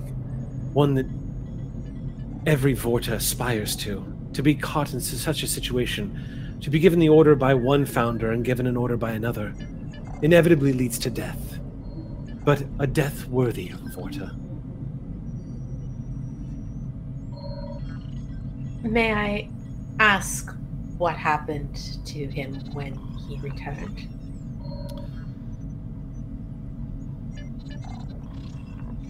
You see he hesitates for a moment and says, Of course. Well, my predecessor returned to report the mission was accomplished and returned the founder to her rightful place and was put to death. I think we could leave it at that.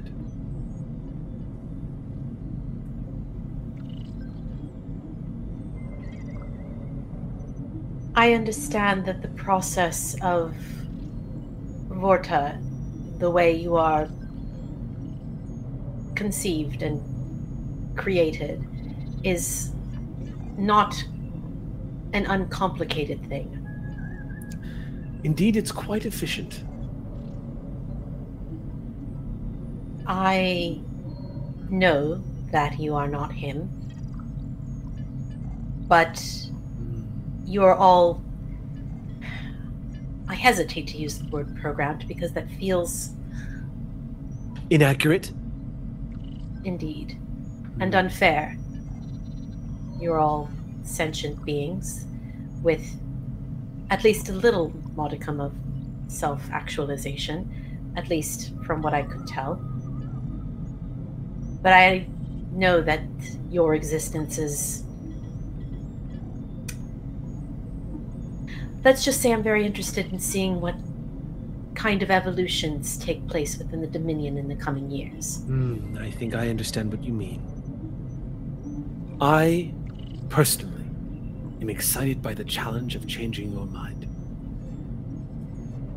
The one thing I knew about Nadron, you, is that your particular group of clones have a little bit of um rebellious streak in you. Mm. That may have been true for my predecessors, yes. But with each new version of Nadron that comes forth, I'm happy to say the improvements have been made. That's actually kind of a shame. A shame. I think the Dominion could use a little rebellion. Oh, I understand that primitive concept of recycling your government by pressing the reset button from time to time. But that's not necessary with the Dominion. The founders guide us, they show us the way, and we are blessed to follow. I will have to take your word for it. You function very differently from us. Yes. But, as the Vulcans are wont to say, infinite diversity and infinite combinations. Ah, Vulcans. I'm so very fond of them. They keep things so simple. Everything is so elegant with Vulcans. They would have been an excellent addition to the Dominion. Alas, it was not meant to be. Well, perhaps in a hundred years we'll be saying something along the lines of It'll be nice to have the Dominion as part of Starfleet. and the Federation. Ambassador, please. I've given you no cause to hurl insults at me. Who knows? Perhaps Nadron number whatever will not see it that way in a hundred years. Perhaps. Either way, from what I understand of Deltan timelines, you will not be around to see it. And while there will be Nadron for the next hundreds and hundreds of years, the Dominion will endure, and these reparations will be, as they say, a penny out of our pockets. Until eventually our fleets are restored as they were once again, and we will once again find the Alpha and Beta quadrants in a state of discord. We play the long game, Ambassador. Peace is good for now. But as far as I'm concerned, you're reinvigorating the soil for when we come back one day.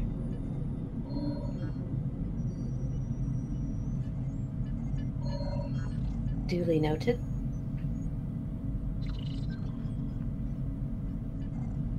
Let's hope we've all evolved past that point.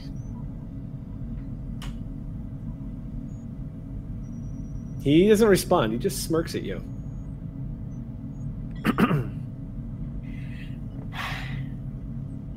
Well, I shall leave you to your evening. thank you for this opportunity to set a new record with you. And I look forward to working with you in the future, Ambassador. Of course. I will see you tomorrow. May I shake your hand in friendship? You may shake my hand. Friendship is yet to be determined. I will accept that. And as he rises, I'm going to spend two points of threat.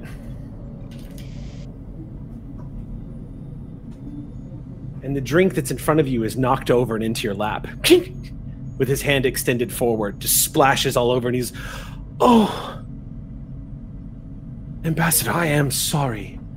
Forgive me. And he goes down and picks up this napkin, folds it, and he says, May I? It's not necessary. Oh, of course. My deepest apologies. Think nothing of it. It's just a drink. Good evening, Ambassador. Good evening, Ambassador.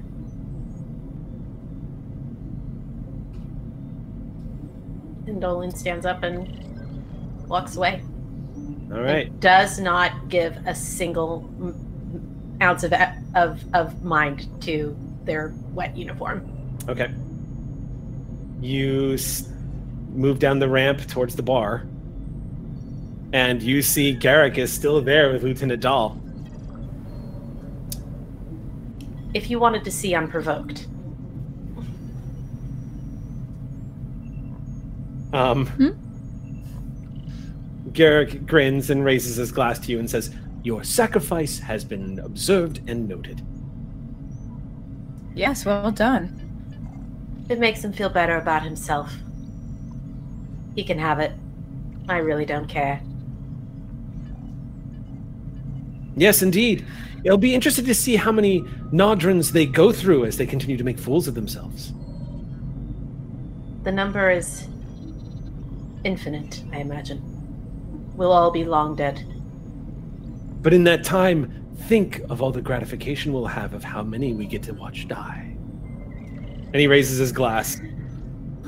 Well, I don't necessarily take any pleasure in that. It's important to find My. hobbies you enjoy, it counts. and then he sips. um, and that is where we will leave you bombed and forward. Um, just to push things forward a little bit. The negotiations wrap the next day. With resounding success, the Dominion indeed concedes to give significant reparations to the Cardassian people to help rebuild. The concessions that are asked for on behalf of the Federation for these puts the Federation in a bit of a difficult position.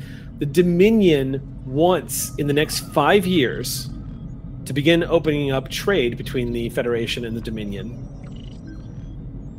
But after a period of five years, they are willing to stay within the Treaty of Bajor and not enter the Alpha Quadrant for that time. However, they want assurances that the door will be open so that they can start making those connections once again. Dominion wants to do it. And the Federation has decided to concede. And the reason why is because the Dominion said, We will give you money if you give us friendship. And the Cardassian people ended up staring at the Federation saying, Are you going to say no to that? And Garak was the only voice of dissent. Um, however, he was overruled, and the Federation has decided that in five years' time, they will, in a very limited observed capacity, allow Dominion trade vessels to be escorted through Federation space. You can bet that the moment Olin got off that call with Starfleet, they flipped a few tables, but that's okay. Yeah, you probably, Olin, no joke, you probably ended up taking a call directly with Azaleus Jat, the Secretary of the Exterior. Um, Exalius has told you directly that no one in the Federation is happy about this, but the Dominion conceded to the escort, the limited number of trade vessels, all of that. Um, they also consented to uh, being fully scanned Specifically, anybody coming in from the Gamma Quadrant has to be tested to make sure they're not a changeling. Really, Charlie Brown? We won't pull away the football this time. And in That return, being said, I like Olin 100% filled uh, the captain in on that conversation, especially the "we'll be back." The overt threat of imminent war? Yeah! Oh, it isn't imminent, Axio. it is when you live forever. Mm, I, I will be alive for this, Captain. Just letting you know. Well, that does sound like a you problem. By that point, you'll at least be an admiral. You'll have a lot of power. And then you'll be able to say no to bad faith offers of friendship. Please.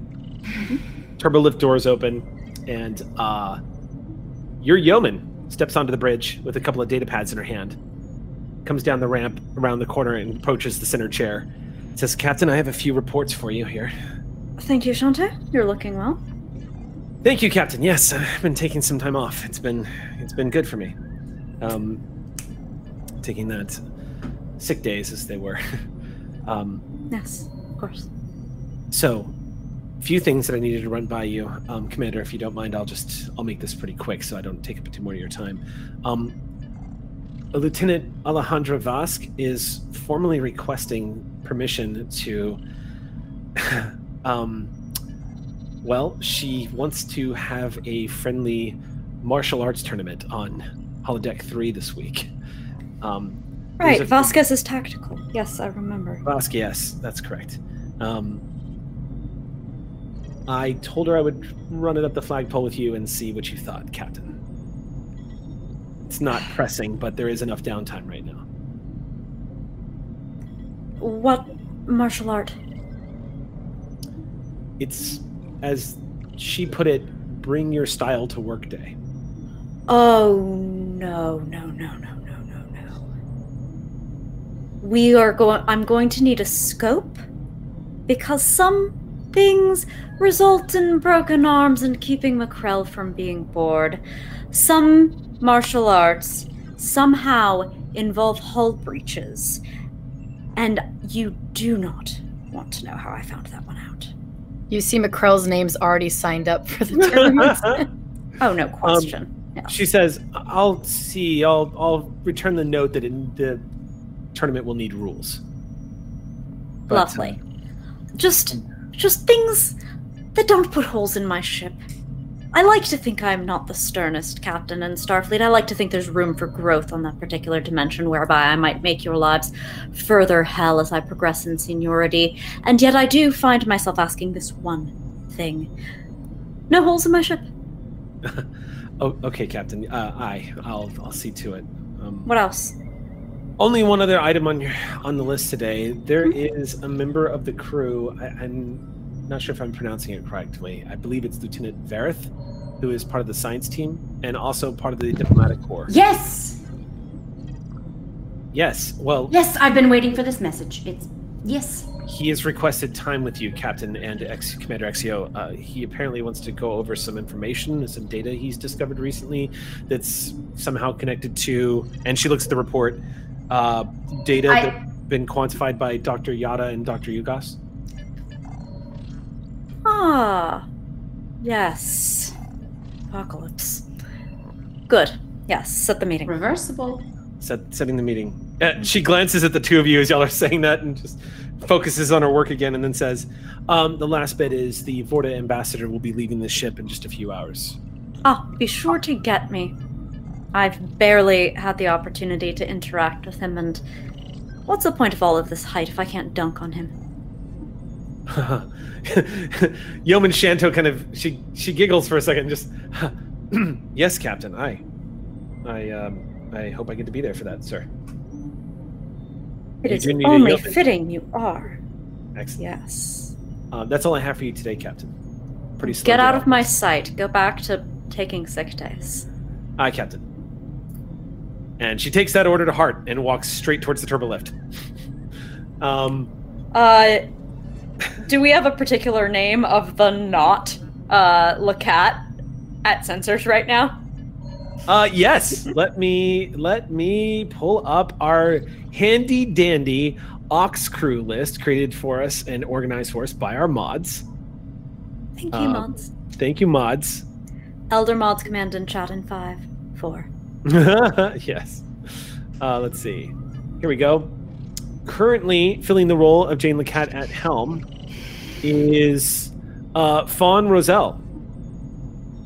Or not helm. I'm sorry. This is science. Poor Vren. Nobody appreciates Vren. Not even the storyteller. Not even the person that plays Vren appreciates Vren. Hey, his wrist is fixed. He's fine. That would be Lieutenant Talon. Is currently seated at seated normally beta shift, but is currently covering for uh, the cat. Good. Uh, so I'm about to do the bouncy ball. Uh, after making that comment, see, it's not her. It's not nearly as fun. But it's not the cat. I'll redirect it at Bren. it bounces off. Vren turns around and just goes, "We Oh, are we doing the bouncy ball thing again?" You keep talking about this. Are you all right? Do you need to? Is this calls for counseling, Rexia, or is this is this more of a Macrel thing? Oh, definitely Macrel. She's much better at when things are thrown. I, I Thrown. You you too now? This delusion throughout my bridge. Delusion, I say. uh, I'll be in my ready room, Commander. Uh, when Vareth comes through, join me. Yes, thank you, Captain. Pleasure. All right. One more bounce and I go. I grab it, and then I'm just squeezing it and just. um, as you walk uh, Exio, Ferret, your helmsman just leans forward and goes, "Thank, thank you, Commander. That was a good catch." You're gonna have to learn to start doing that, Mm-hmm. Mm-hmm. especially if Doctor or if Lieutenant Lecat takes any more sick days, Yeah. or grow eyes on the back of your head. Actually, I did tap into shipboard sensors, and I am monitoring. Uh, I just wasn't looking, but if you look here, and he swipes up, and you see an image of the bridge and the captain tossing the ball up the back, and he's, I just, um, I just don't think that's going to stop them, though.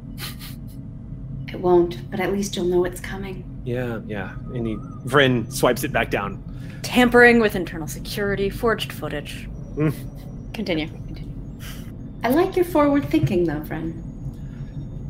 Uh, thank you, Commander.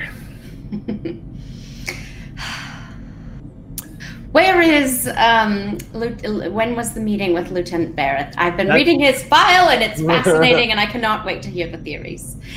Um, so you are waiting for that to happen. It's Yes, happen. I'm very. This is an excited um uh, stress ball now. In sick bay, McCrell, Yes. you are in the process of going through. Actually, let me ask this. Hmm. Let me ask this. What does McCrell do when it's quiet? I wanted I'd like to know just real quick if you could just take us through what's McCrell's like routine when not when people are not coming into sick bay. What do you see her doing? Uh, well, the tea helps uh, that she drinks, particularly in keeping her calm. Um, McCrell, since we've arrived near um, Cardassia Prime, has been a little bit more antsy than usual. And uh, due to, you know, um, memories of the war coming back and just things that she would like probably to forget. Um, so if she's not on duty, she'd probably spend some time on the holodeck, uh, practicing for that for that martial arts tournament that's going to be coming up that she will Yeah, definitely yeah. win. Um, then we'll say it's evening right now because it was evening Mhm. in 10 forward uh, not too long ago. We did, did a bit of a time skip, but as the alpha shift is coming to an end, um, sick bay is a little emptier than it normally is, and you're just alone in your office. And you hear somebody step into the room and stand in front of your desk while you're looking at the data pad in front of you. I look up. You stare into the face of Reiku. Oh. Wait, remind me. I have my notes. That's The the brother. Yep. Oh shh. What? Yeah. Oh. Whoa, whoa, whoa. Okay. Reiku's standing in front of you. You see a burn mark centered on his chest. It looks like his chest has been drilled by a blast by close range phaser or polaron fire, and he's staring at you. He's standing right in front of you at your desk, an apparition, staring right into you. His mouth is slightly open. And he doesn't say anything. I, I stare right back. I, I feel like if McCrell says anything, it'll like break the. It, like, either he'll, you know what I mean, like breaking Your eye eyes into contact. or- water as you stare at him. He doesn't move.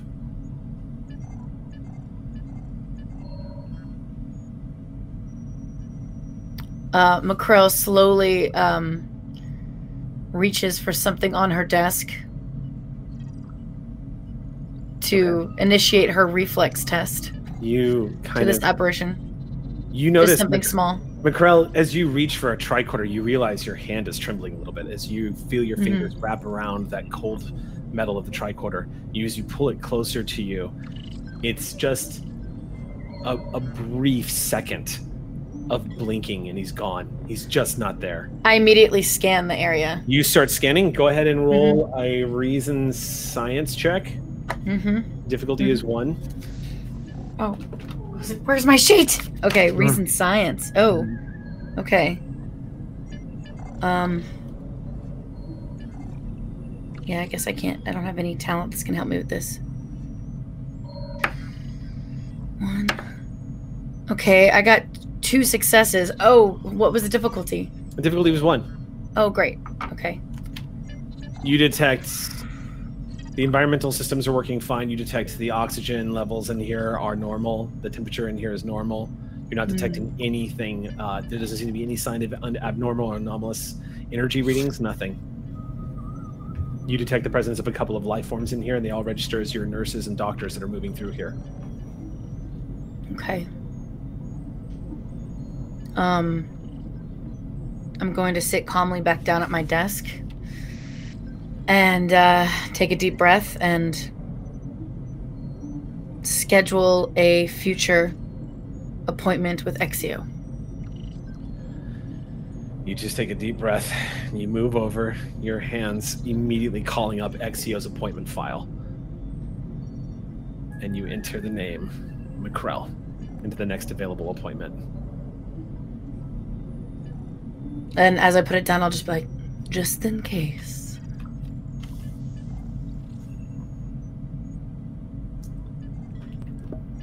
It's quiet in the sick bay for a minute.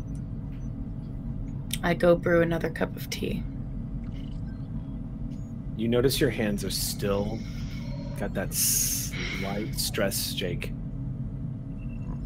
You pour a cup of tea.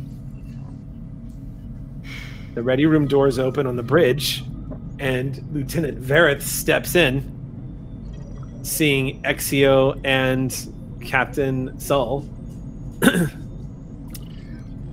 Captain, Lieutenant. thank you for seeing me. Uh, thank you, Counselor.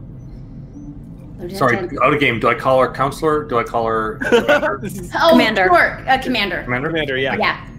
Thank you, Commander. Counselor only in office. Thank you. Uh, I think both of you spot another bouncy ball, uh, but they're just fiddling with it in their hand to vex their commander. Do you require hydration, Lieutenant? I do have a, by the way, just so that we know, I have a talent called Constantly Watching where I'm always alert for threats and get an extra dice. So if you throw it at me, just know I'm going to bring it.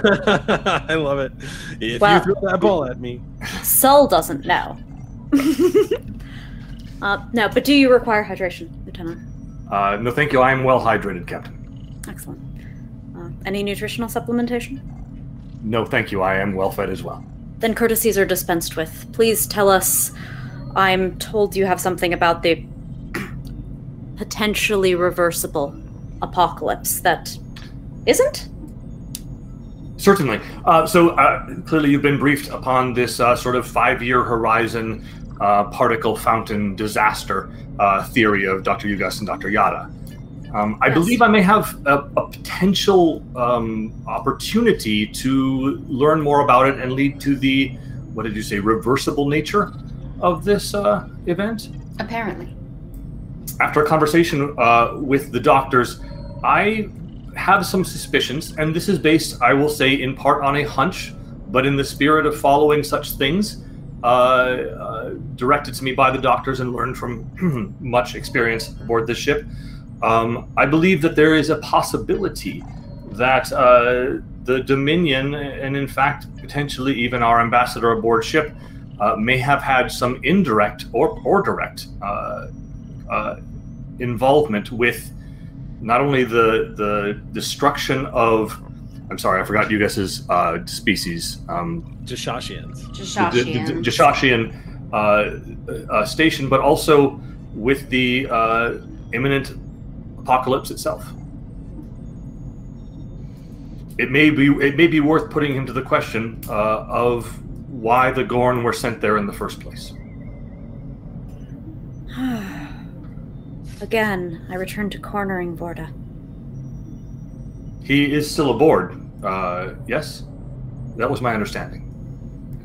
He is, yes. If he had left, I would be smiling.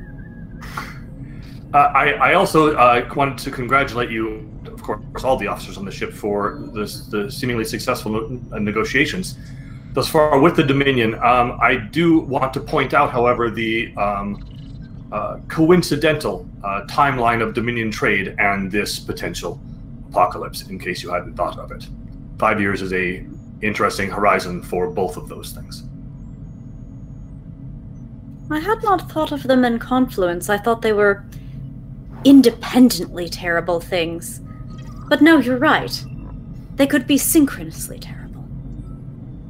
If the Dominion has hand in both, it seems logical. So, by what mechanism do you speculate they could execute on this such that they could take advantage of it on the five year time horizon? It doesn't seem Yes. apparent to me that living beings should have benefit. Well, the execution uh, methodology is perhaps outside of my uh, area of expertise. However, the connection seems to be through uh, the relationships between the Gorn, um, their uh, criminal organization, that criminal organization's commander, and then back to the Dominion itself through that chain. Um, it may be that they are happy to agree to limited trade in five years because they expect at least portions of the Alpha Quadrant to be chaotic during that time, and that the structures of the Federation and their escorts and constraints may not be uh, available to escort them. Um, that maybe they will roam freely because we will be otherwise occupied with the end of the quadrant.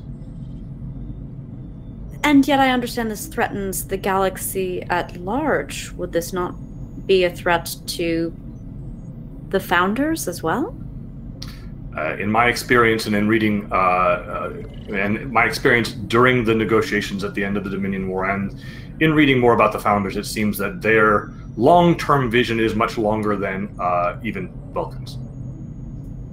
A reset of the galaxy may still, or at least of this part of the galaxy, may may advantage them. It is a good point. Well made. Commander? I'm sorry, Captain. I was monitoring where he was. And? And he still looks smug as ever. I I imagine today and what the Federation has agreed and the things he mentioned to Olin are less hypothetical, and I tend to agree with Lieutenant Verith that but why the Gorn? Simply because they are available and hireable? Yes. And the Gorn lack imagination. Uh, they probably did not ask too much questions beyond how much and where. It's almost prophetic if anything can be said about the alignment of the universe and how sometimes one thing leads to the next or the timing is just mind-boggling, you receive an indication of a return message. No, no, no, not him. Pops up, pops a notification pops up a reply to your message that you sent some time ago. Um, you see, it is under the standard encryption that you sent this message, and he is sending sending a reply. Speak of the. No, I won't glorify him with that. I contacted Taraz. Exio, who's probably not supposed to to look delighted, immediately just Can you remind me of um Taraz's Gorn companion's uh, new chosen name? oh, uh, Taraz uh, Slabaz is what I believe he was calling himself. Slabaz. Ah. Some Here's kind of my a god? Yes? Yes, I believe so. Well, answer it.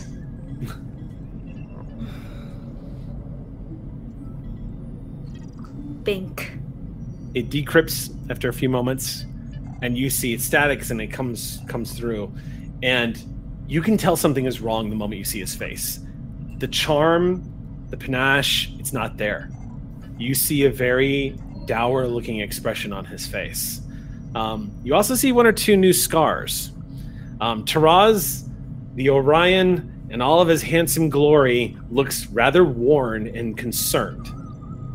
And you see he like situates it's like somebody fiddling with the webcam and he kind of situates it for a second he goes all right Azari. hopefully this is going to reach you in time uh i don't know how long i've got so i'm just going to go ahead and just tell you what i've learned the syndicate was never destroyed and i've got proof